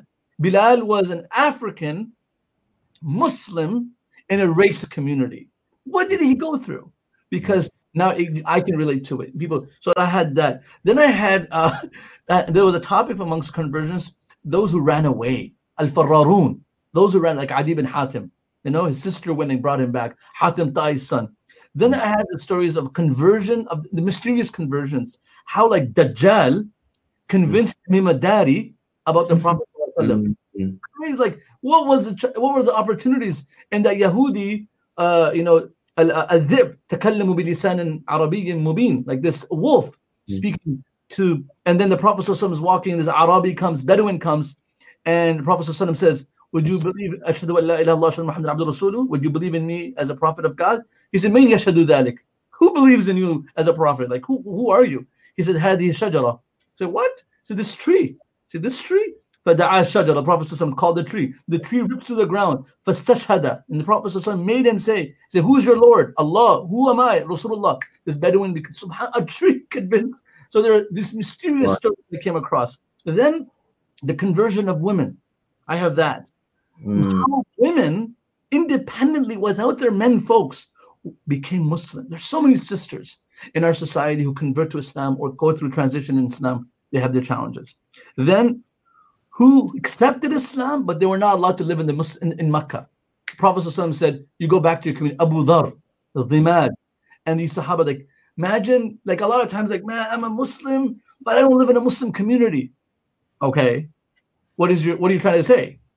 I'm a Muslim, but I don't live in Pakistan. I don't live in, I don't live in Medina. I live in America. So there's a struggle that I'm going to have.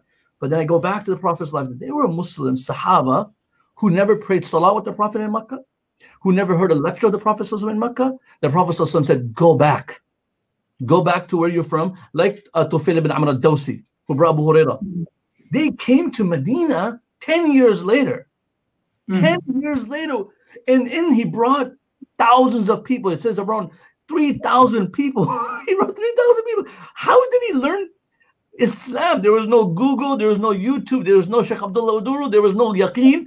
You know, how where did Tufail ibn Amr He was living away from the Prophet's community, but he managed to pick up through people going there, intercepting information, knowing what revelation was coming. Then there were some people who just accepted Islam uh, by listening to Quran. They just heard the Quran like He says, Wallahi, I heard the Prophet recite Quran, I knew it's true. And so many others. And then this is my fa- this is one of my fascinating ones. Women who converted their men. Women like uh, uh, uh, uh, one of the Sahabi wants to marry a wife. You, you know the name of the Sahabi. He, he wants to marry his uh, woman from Medina. He's like, uh, he's like, I don't have no money. I'm poor. Mm-hmm. So the woman says, Well, you want to marry me? You have to become Muslim. That will be your mahar. That's your dowry. Hmm. I'm going to leave this this this story to the audience to guess who the woman was, who the Sahabiya was, and who the Sahaba was. We're not going to give you all the information. That's the level of amount of fascinating incidents that happened to Prophet's life, and so many more. And I and I did a video series of this in Flint. Literally, I did a video series on the uh, my college halaqa.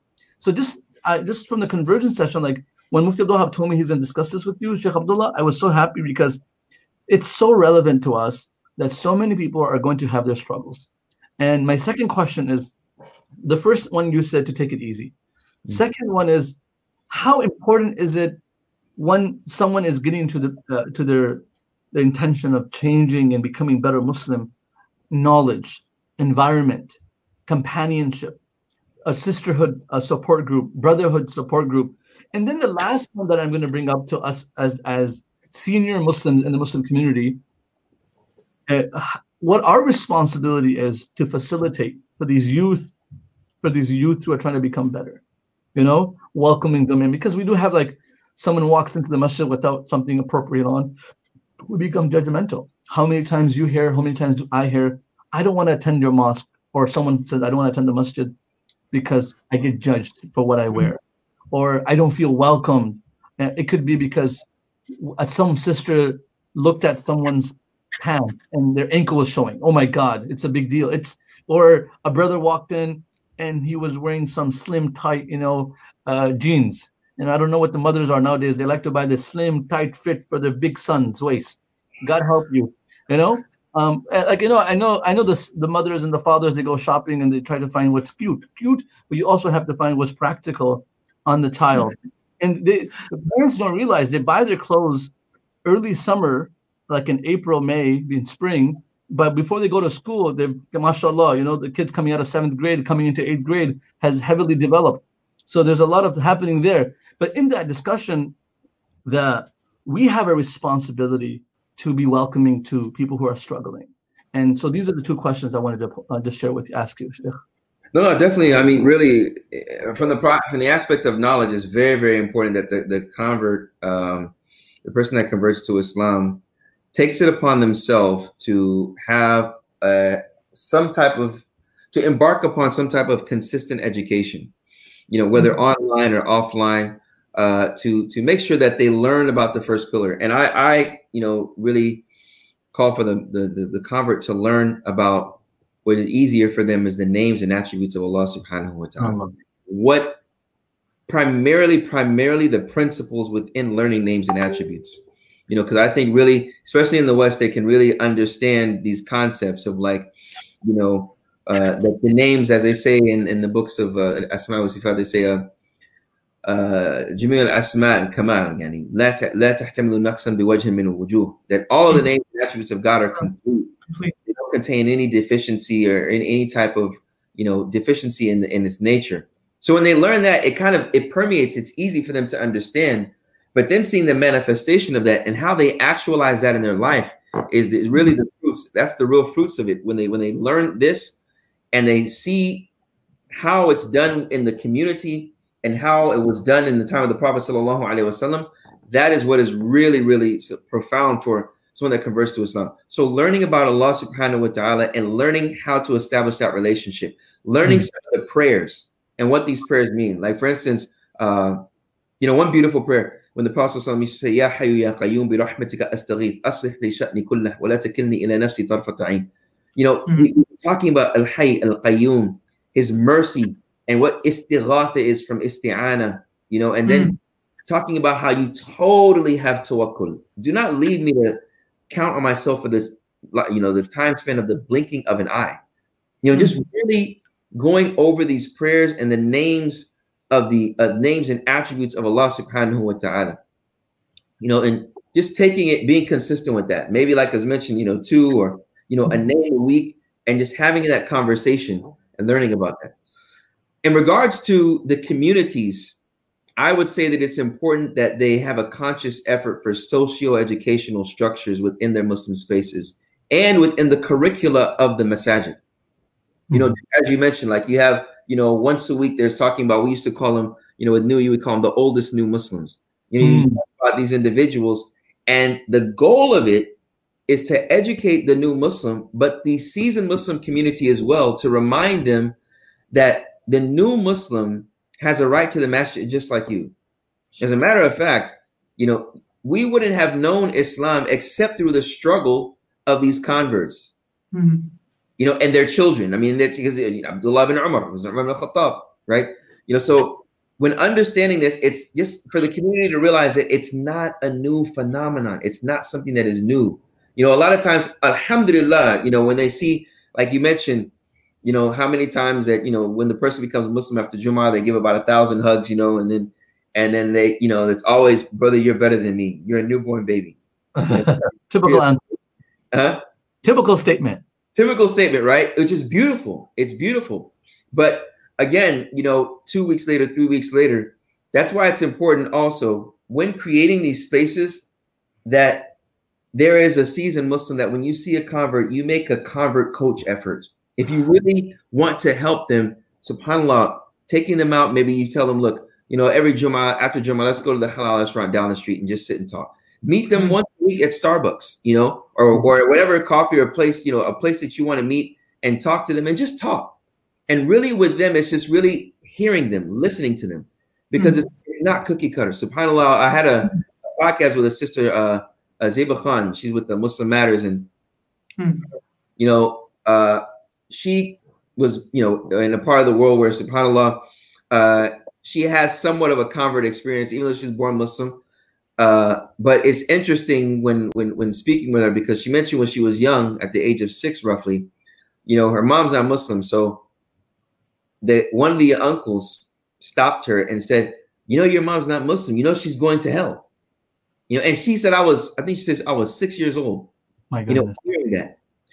It's that normalization of being in a community and being in your environment and so comfortable that when you see someone that is new that's coming in the mosque, like you said, may have earrings, may have a tattoo, maybe dressed like a movie star, right? We have to remember that the first generation, it was something something similar when it came to life experiences, right? The hijab was not revealed in the first day. The verse hijab was not revealed in the first day of, of you know the, the proclamation of Islam from the Prophet sallallahu alaihi wasallam. And what took place when the verses of hijab were revealed? Definitely, mashallah, tabarakallah. But when seeing that, we have to, when that person walks in the masjid, we have to get out of our comfort zone. And that's the second thing that I want to mention to the seasoned Muslim community is expect and accept the awkward moments. When wow. a convert and they're dressed a certain way or they act a certain way, know that it is from what is normal to them. And they had enough courage to come to the mosque and ask about a religion that may still kind of seem foreign to them, but there's wow. something inside of them that makes them ask these questions. And that is something that you mentioned. I'm so glad that you mentioned the different uh, uh, experiences of these illustrious individuals that were the best people that ever lived after the Prophet. They had different experiences and saw Islam through different lenses and experiences through their life. So it's important to know that there will be a 15 year old kid named John that just came from the Mormon church, but he, you know, his friend is Muslim and he has some questions. And there will be a 50 year old, you know, Monica that just came from playing golf, you know, and she has some questions about Islam. So when we look at the convert, it's not just a monolith, there's many different kinds of people. So it's very important that the average congregant at the masjid has in their subconscious mind to be ready to experience someone coming in the mosque to ask questions about Islam and they're very high, highly inclined towards Islam. And if they don't accept it at that moment, it's totally fine. You're not a mm-hmm. failure. It's okay. You okay. know, most important, in the ma'alik al balad. you know, it's upon you to just relay the message to the best of your ability in an easy, conducive fashion. And again, even you trying is that what Allah subhanahu wa ta'ala Allah like, you know, الله عليكم إذ كنتم إذ كنتم أعداء فألف بين قلوبكم فأصبحتم بنعمته إخوانا. Sheikh, when you were speaking, what I was thinking of is, I mean, there is no better process or methodology than that method that was chosen by the Prophet sallallahu alaihi wasallam. He's bringing two separate groups that have never met, that have never experienced a relationship in their life and he's bringing them together from two different lands as well. One one land is a land of shepherds, and one land is a land of agriculture, right? And he's bringing them together, the Muhajirun and the Ansar, and he's saying the only way it's gonna work, the only way it's gonna work is ukhuwiyat. We have to make the sense, we have to create a sense of brotherhood and sisterhood that you are responsible for this person and I am responsible for this person. Now, it doesn't have to be formalized within our masajid, but there's a sense of fard kifaya that somebody has to do it. And just like we are responsible for new people that are becoming Muslims, we are equally responsible for Muslims that are already Muslims in our masjid. Because if they get away, it's also our responsibility, right? Like imagine my sibling or my best friend becoming Muslim. That sense of happiness and that sense of responsibility that will brim within my heart should be there for anyone that walks inside of the masjid and becomes Muslim. That I got to take care of this person. They didn't become brothers and sisters after da'was and after, you know, chilling together for years. It was instant. It was simultaneous that you say the kalima, we are brothers. How Umar radiallahu anhu, when Abu Sufyan became Muslim, and Umar radiallahu anhu was not, you know, he was not ready for it because he sees Abu Sufyan in the back of, of Abbas's animal and he's trying to sneak in uh, before Fath Makkah.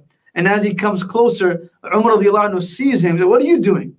And uh, he jumps off and he says, you know, you can't become Muslim. Abbas like, no, he's, I'm taking him to the Prophet And there's a commotion and Umar is really upset. Like, you can't do it. And the Prophet walks out and he sees, well, I'm paraphrasing the story. I don't want to take too much time.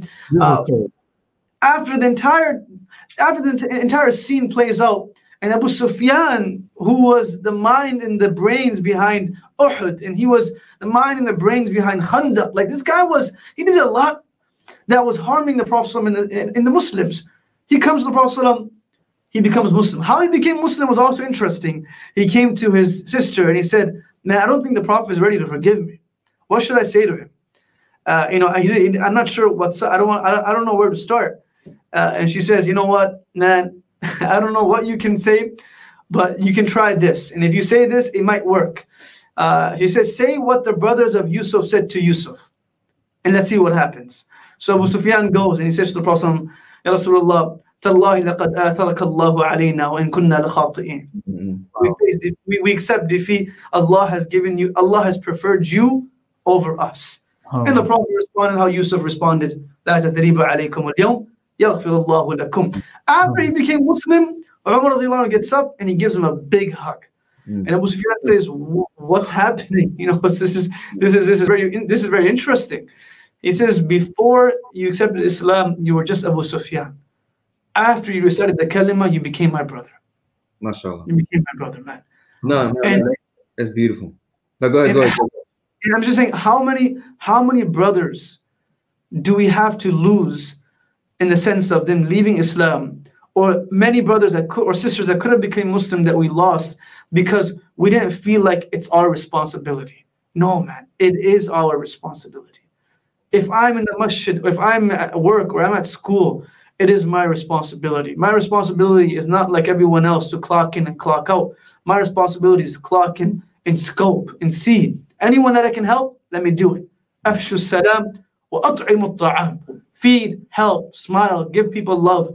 And inshallah, through that, people will remain Muslim and people will continue to join Islam. Uh, Bijan, like, anything else that could be added to I, that? I, I think you have added uh, uh, both Sheikh Abdullah Oduro and uh, you are have honestly done justice to this topic. It's just one of these. These are one of those topics that we hear like, "Wow, it sounds good. Hmm, it's right." You know, like yeah, like as an as an audience, like, hmm, everything makes sense. We should we should do something. We should make a we should make a movement we should uh, you know we should call our our neighboring muslims and we should reach out to them we understands covid so my someone asked me this other day one of my sessions like mm-hmm. about like uh you know reaching out to people who are like underserved and underserved communities i i say to them just go through your recent calls like just go through your recent calls have you called a have you called a person that's in need in the last two days have you called a person that's sick in the last two days? Have you called a person that's lost someone in their family in the last two days? If you haven't, then you you are. I'm not going to say selfish or it sounds harsh on the live session, but you have a different perspective. Mm. Have you? My what I'm leading to is, do we have even ten Muslim converts in our contact list that we reach out to? Do we? Uh, and this pandemic, masjids are closed, or we're not able to shake people's hands. You, you, you, you don't know what they're going through. Like masjid was their only community. Now they're, they, you know, of course they're they're gonna have families celebrating Christmas, and now they're like, man, I haven't gone to the masjid for Jum'ah for weeks, and man, this, you know, I, I they're gonna have their struggle. Yeah. It's it's about realistic approach to this. I honestly, you know, we have so many people who are sick you should you should wake up in the morning and say find out who's sick in your community i have to call one two three four five you know people young brothers and sisters love facetiming and video call you know send them a message hmm. you not only converts but someone that in your community that was coming struggling. Back, struggling you know like how many people become muslim and they leave islam 50% plus you know yaqeen eh, eh, research will tell you more than that and then we have the highest population that's accepting Islam are Hispanics. Do we? And like as a, as an immigrant member of my, like my parents are immigrants from Pakistan. Like, how many non-Pakistani Indian Arab people do I even know? Like, you know, it's.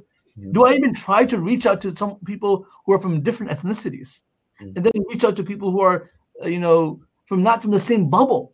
Like, honestly, we grew up in the same bubble, we die in the same bubble. How? The same bubble comes to our wedding, and the same bubble comes to our funerals. Get out of that bubble. You know, it's great bubble, mashallah. Very righteous people, very rich people, people who donate a lot of money. Welcome. Mm-hmm. But that is not America. Right? Like we talk about assimilating with America. It's not America. America is not Syria. America is not Lahore. America is not Yemen. America is very diverse. It's mixed. You may have, you know, my my my OBGYN for my wife, she was a Hindu convert. Subhanallah, she converted to Islam. There are Hindus who are converting to Islam, you know. And there's, like you said, people from Ghana who. Like when you said Ghana, right? When you said Ghana, when I heard you were from parents were from Ghana, I went back and like you know, I when I was reading Prince Among Slaves, that book, I when I read that, I realized that a lot of the early indigenous people were from Ghana. There were Muslims that came from Ghana. Like there are so many people. And right away we think, oh, people from Ghana are obviously right away Muslims. That's not true. People from India are not always Muslims. People from Arab countries are not always Muslims. Uh, and so it's and it's really important that we have a database, a personal database. And I I, I hate to um, say this, but I have to say this: the fact that you know institutions were developed after scholars died. There were not there was not scholars available because maybe they're the kings at the time, the tyrants at the time had done injustices upon, upon them. We were forced to bring them together so we can build a jamia institution. Otherwise, er, learning knowledge was like go to Damascus, go to Hadramaut, go to Medina, go to Kufa, go to Baghdad, go to Delhi, go to these big places where the scholars were residing and learn a sk- skill there. Learn a, go to Bukhara, go to Tashkent, Samarkand. Good, we have universities centralized this opportunity. These these relief organizations. Why why we have why do we have to ask money for poor people? Do we not know there are poor people in the world?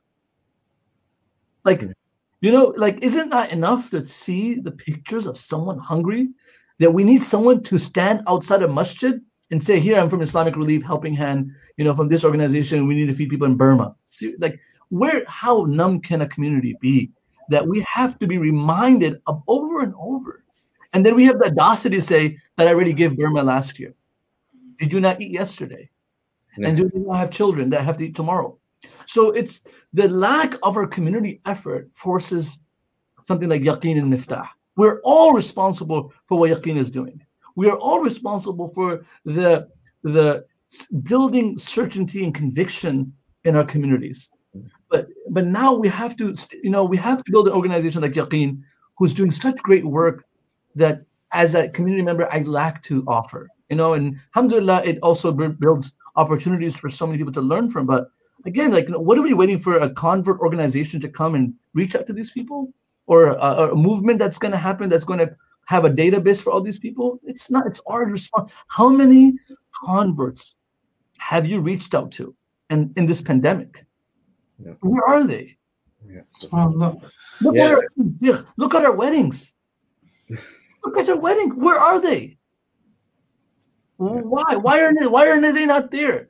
Why do they not feel? Not even comfortable. Like someone like bring someone to your wedding. Even someone who just tried to come to the masjid like three weeks ago. He was like you said, tattoo, earrings, bro. You, if you make someone feel loved, that's it, man. It's over. I'm sorry. I I went on a rant.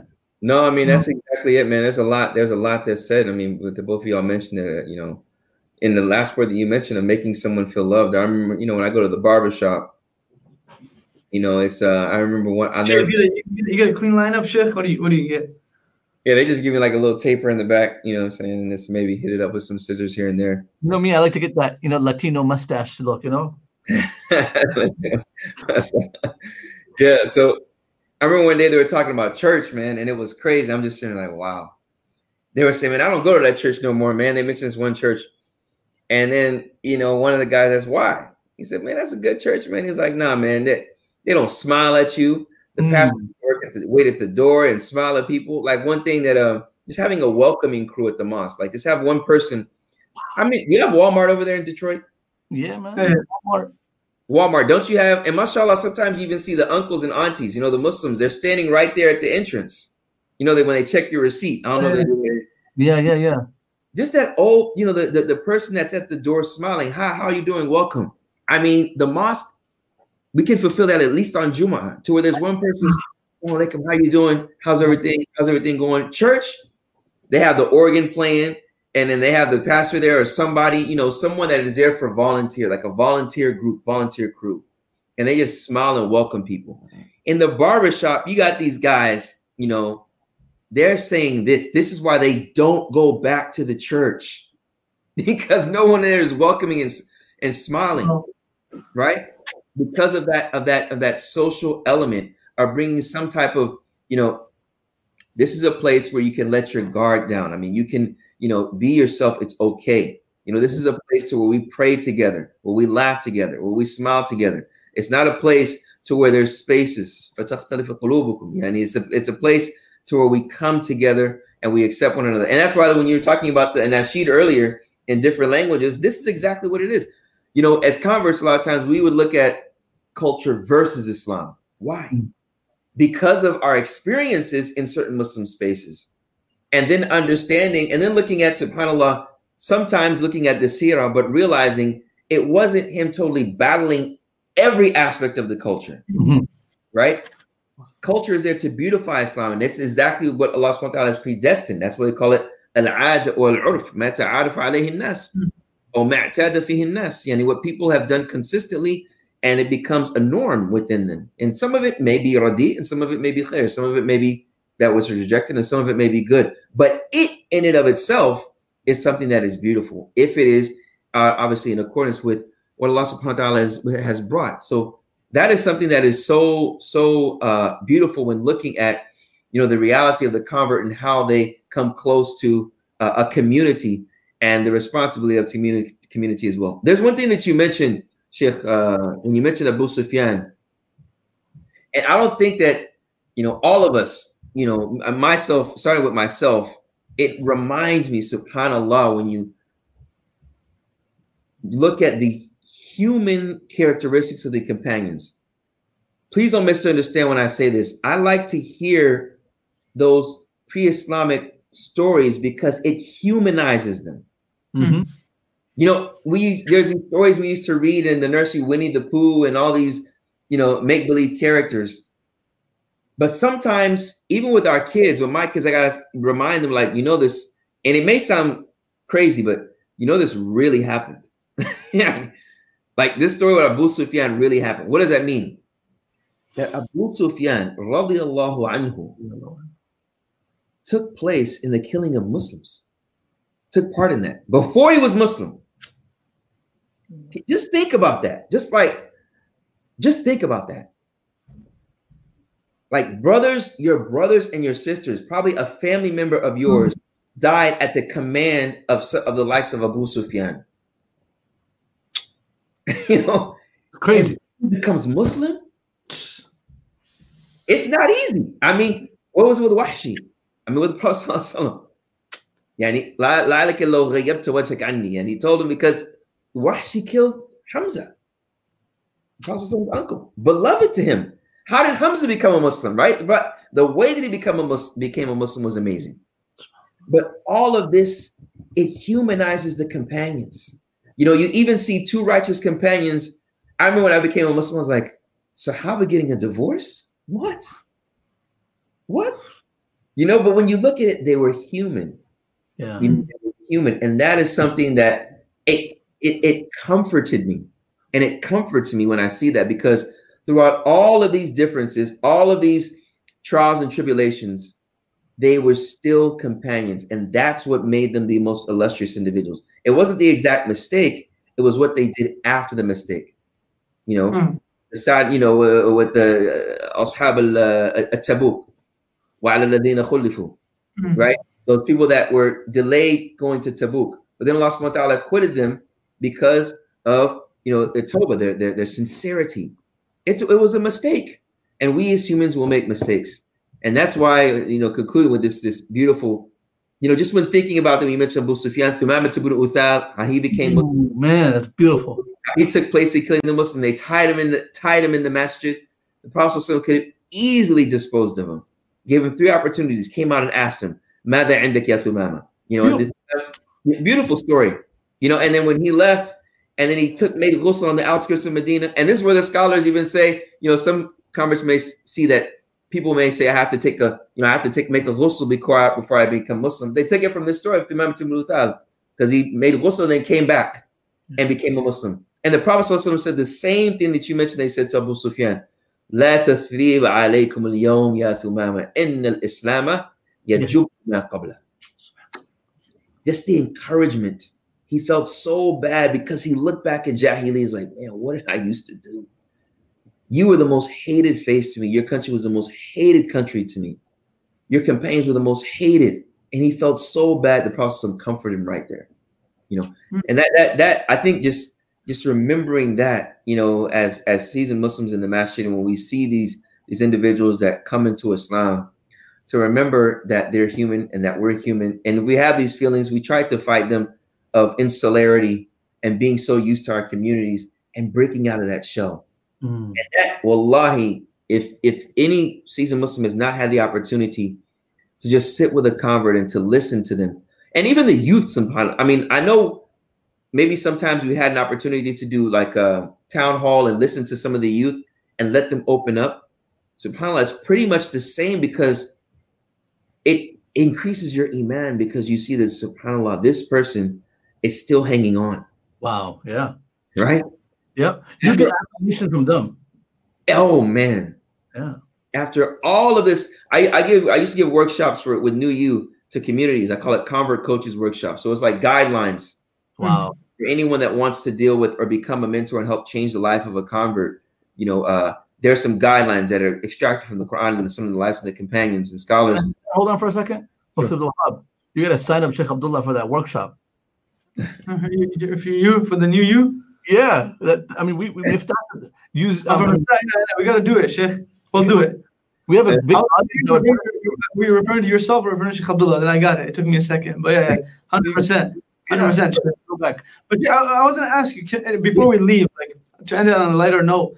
Do you have a story or an anecdote that that that perhaps uh, was the most challenging situation for you dealing with someone that was coming into Islam and how you were able to take care of it or assist in that? Right. Of course, um, you know we, we are just aids. At the end of the day, Allah is the one that opens the hearts and closes them. But do you have any do you have any specific stories so people can actually visualize this to a certain extent? I'm sure Sheikh Abdullah has one too, Bajan has one too. I have some. Stories.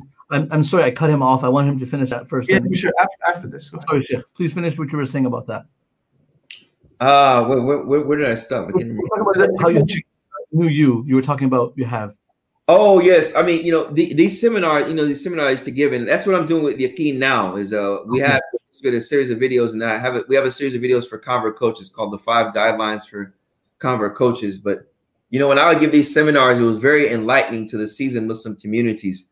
You know, I subhanallah, I remember I gave one in in uh, Ohio, and uh and uh Mr. Elvi was there actually. Subhanallah, Muaz Alvi was there, and Oh. uh Muaz Alvi? Yeah, yeah, Oh, he's trouble, man.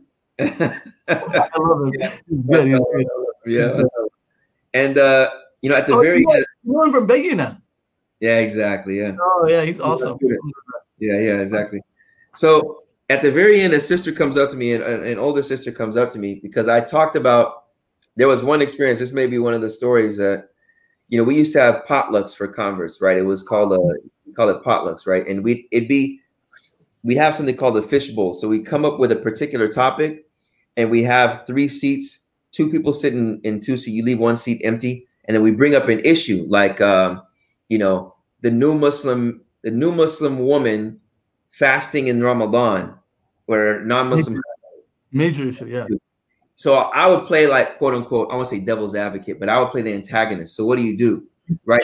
The people that are sitting in the audience cannot speak. If anyone wants to speak, they have to get up and sit in that chair, that empty chair, and one of the people have to go and sit down.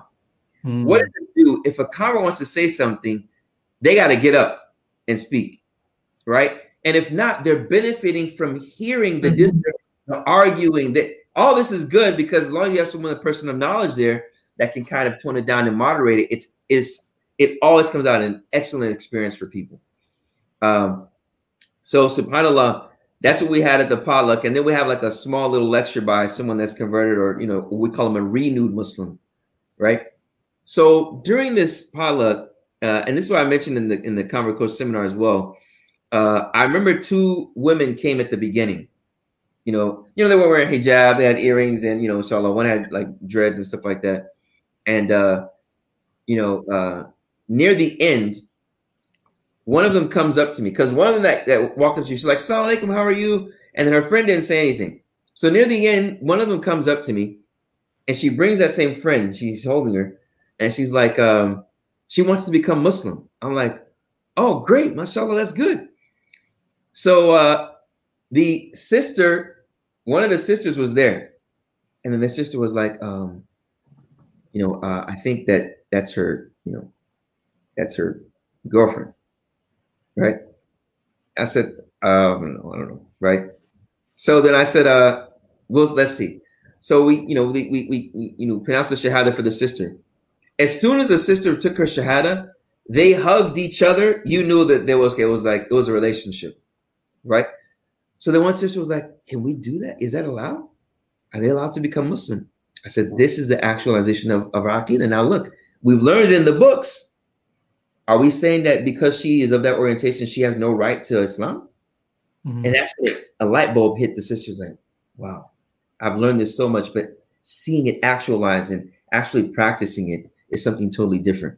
So when I mentioned this in the Convert Coaches seminar, an elderly lady came up to me. She's like, how would you allow that? Mm.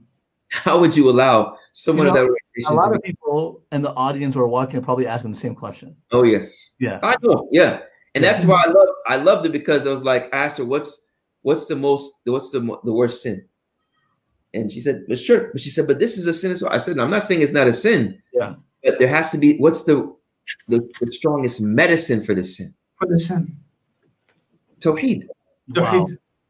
Right? So we have to start somewhere. And this is the sin. We're not we're not acknowledging that. But imagine if I said you cannot become Muslim because you are. Mm. How is that going to call it to Islam? And then she stopped. She said, "Mm, yeah, maybe, maybe. I said, just think about it. Just think about it, sister. Just think about it. Right. So these experiences, subhanAllah, and that's why I love dealing with converts as well, you know, and youth as well, because it it activates that tawheed that is in our dormant in our hearts sometimes. When we activate it by really just in dawah in general, you know, you realize, wow, this person there may be some confusion there, but they still have a right over me. Right, exactly. So that's something that is uh that's one story that that was that was amazing. You know, Sheikh, you know, Sheikh, honestly, you're a very chill man, man. You're such a down to earth person and you're such an easygoing person. You know, and Yeah. on, when you're on the when you're on the Yaqeen um live, you're kind of a little bit too tight. You know, gotta loosen up a little bit. You you and Sheikh Omar, are like, you know, just we gotta loosen up. You guys, you guys, I mean, you have such an amazing personality, and you know, Sheikh Umar also has a great personality, but you know, he's an elder to us. But mashallah, and today I, I, watch you on the lives. I'm like, man, Sheikh, he's, he's I mean, he just came out of the gym. He's too tight. But then, you know, it's too fit there. But man, you know, Muaz, Muaz Alvi, because you brought it up, you always said, yo, you know Sheikh Abdullah, you have to invite him to Miftah. He always spoke about. I was like, I was like, I watch him. He's knowledgeable. He's very like amusing, and he can he can relate to people. But now I see you on the ground. How why converts will love you. Why youth will love you. Why mm-hmm. the community that you're in and Dallas is so lucky to have you. I mm-hmm. was following one of your fundraisers, and you were having for the masjid or something. One of your community. May Allah make that successful, and I hope we share that masjid link Mufti Wahab, or someone can share that masjid link where your imam so people can support your mosque. I if I lived in Dallas, I would come to your mosque because just, your personality is so cool. Like like I'm saying, like you are such a chill, relaxed person and a knowledgeable person, relatable person.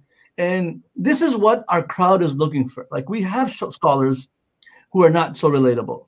We have scholars who can speak and then they won't be seen until they come back to speak again. You Mm. are, mashallah, such a genuine person. And everything that you said, Sheikh Abdullah, I was, wa- I'm just amazed. Very, very, by your personality, by your how, I mean, it does go back to your hip hop culture, you know, like your, your, your back in the days gangster mentality, you know, like nothing intimidates you. You like to work with everyone, you know, you can stand in the face of the storm. And then at the same time, I think you have that background. Like Umar radiallahu anhu used to say, those who didn't taste jahiliyyah will not enjoy haqq.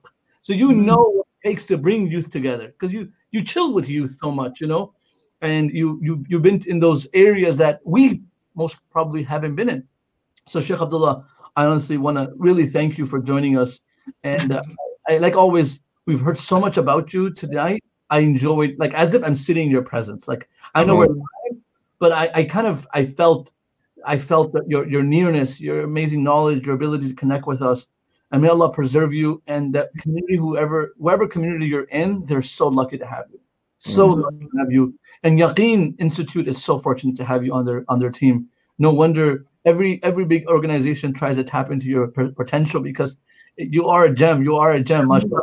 He's a big deal, man. Sheikh, you, uh, uh, We didn't, we didn't even talk about Medina. If we go to Yeah.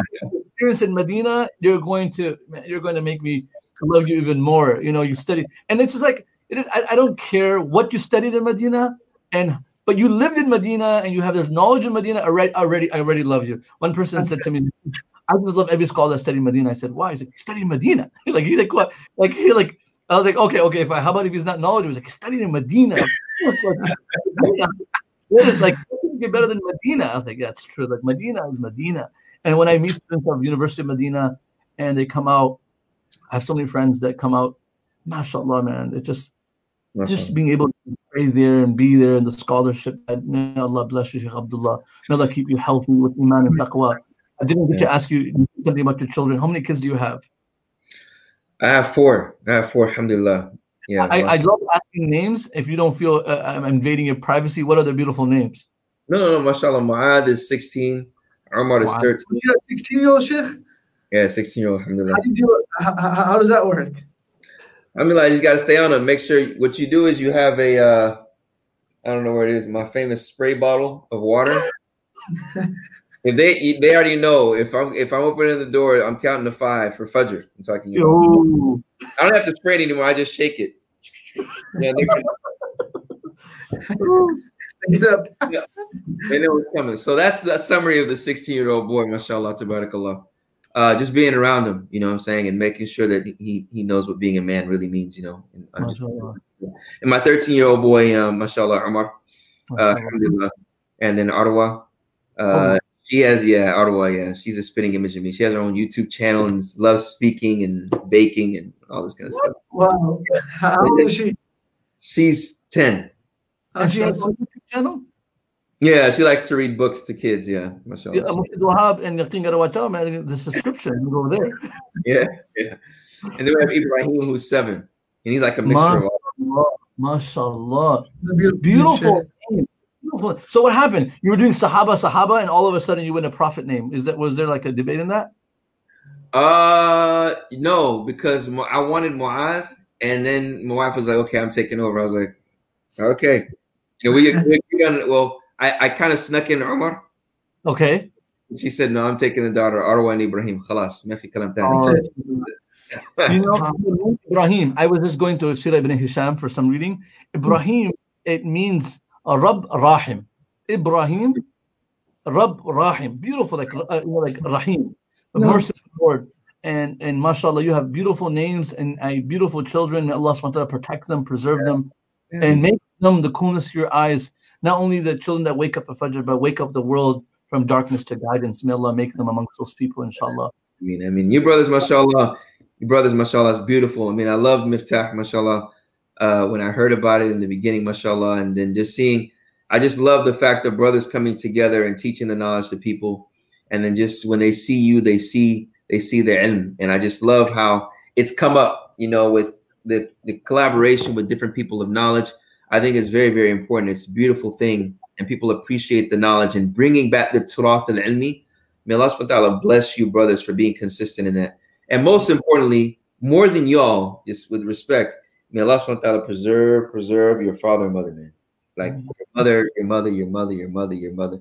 I know what it's I know what it's like. I don't know what it's like, you know, but may Allah subhanahu wa ta'ala have you know mercy on your mother, man. May Allah subhanahu wa ta'ala preserve her. I've never met her, don't know her, but you know, when seeing you all, I immediately, you know, uh, you know, make dua for the mother and the father. You know, subhanAllah. One of the sheikhs that I met here in Dallas, as soon as he told me that was his father, and he knows who he is, as soon as he told me that was my dad, I left the brother, I left him.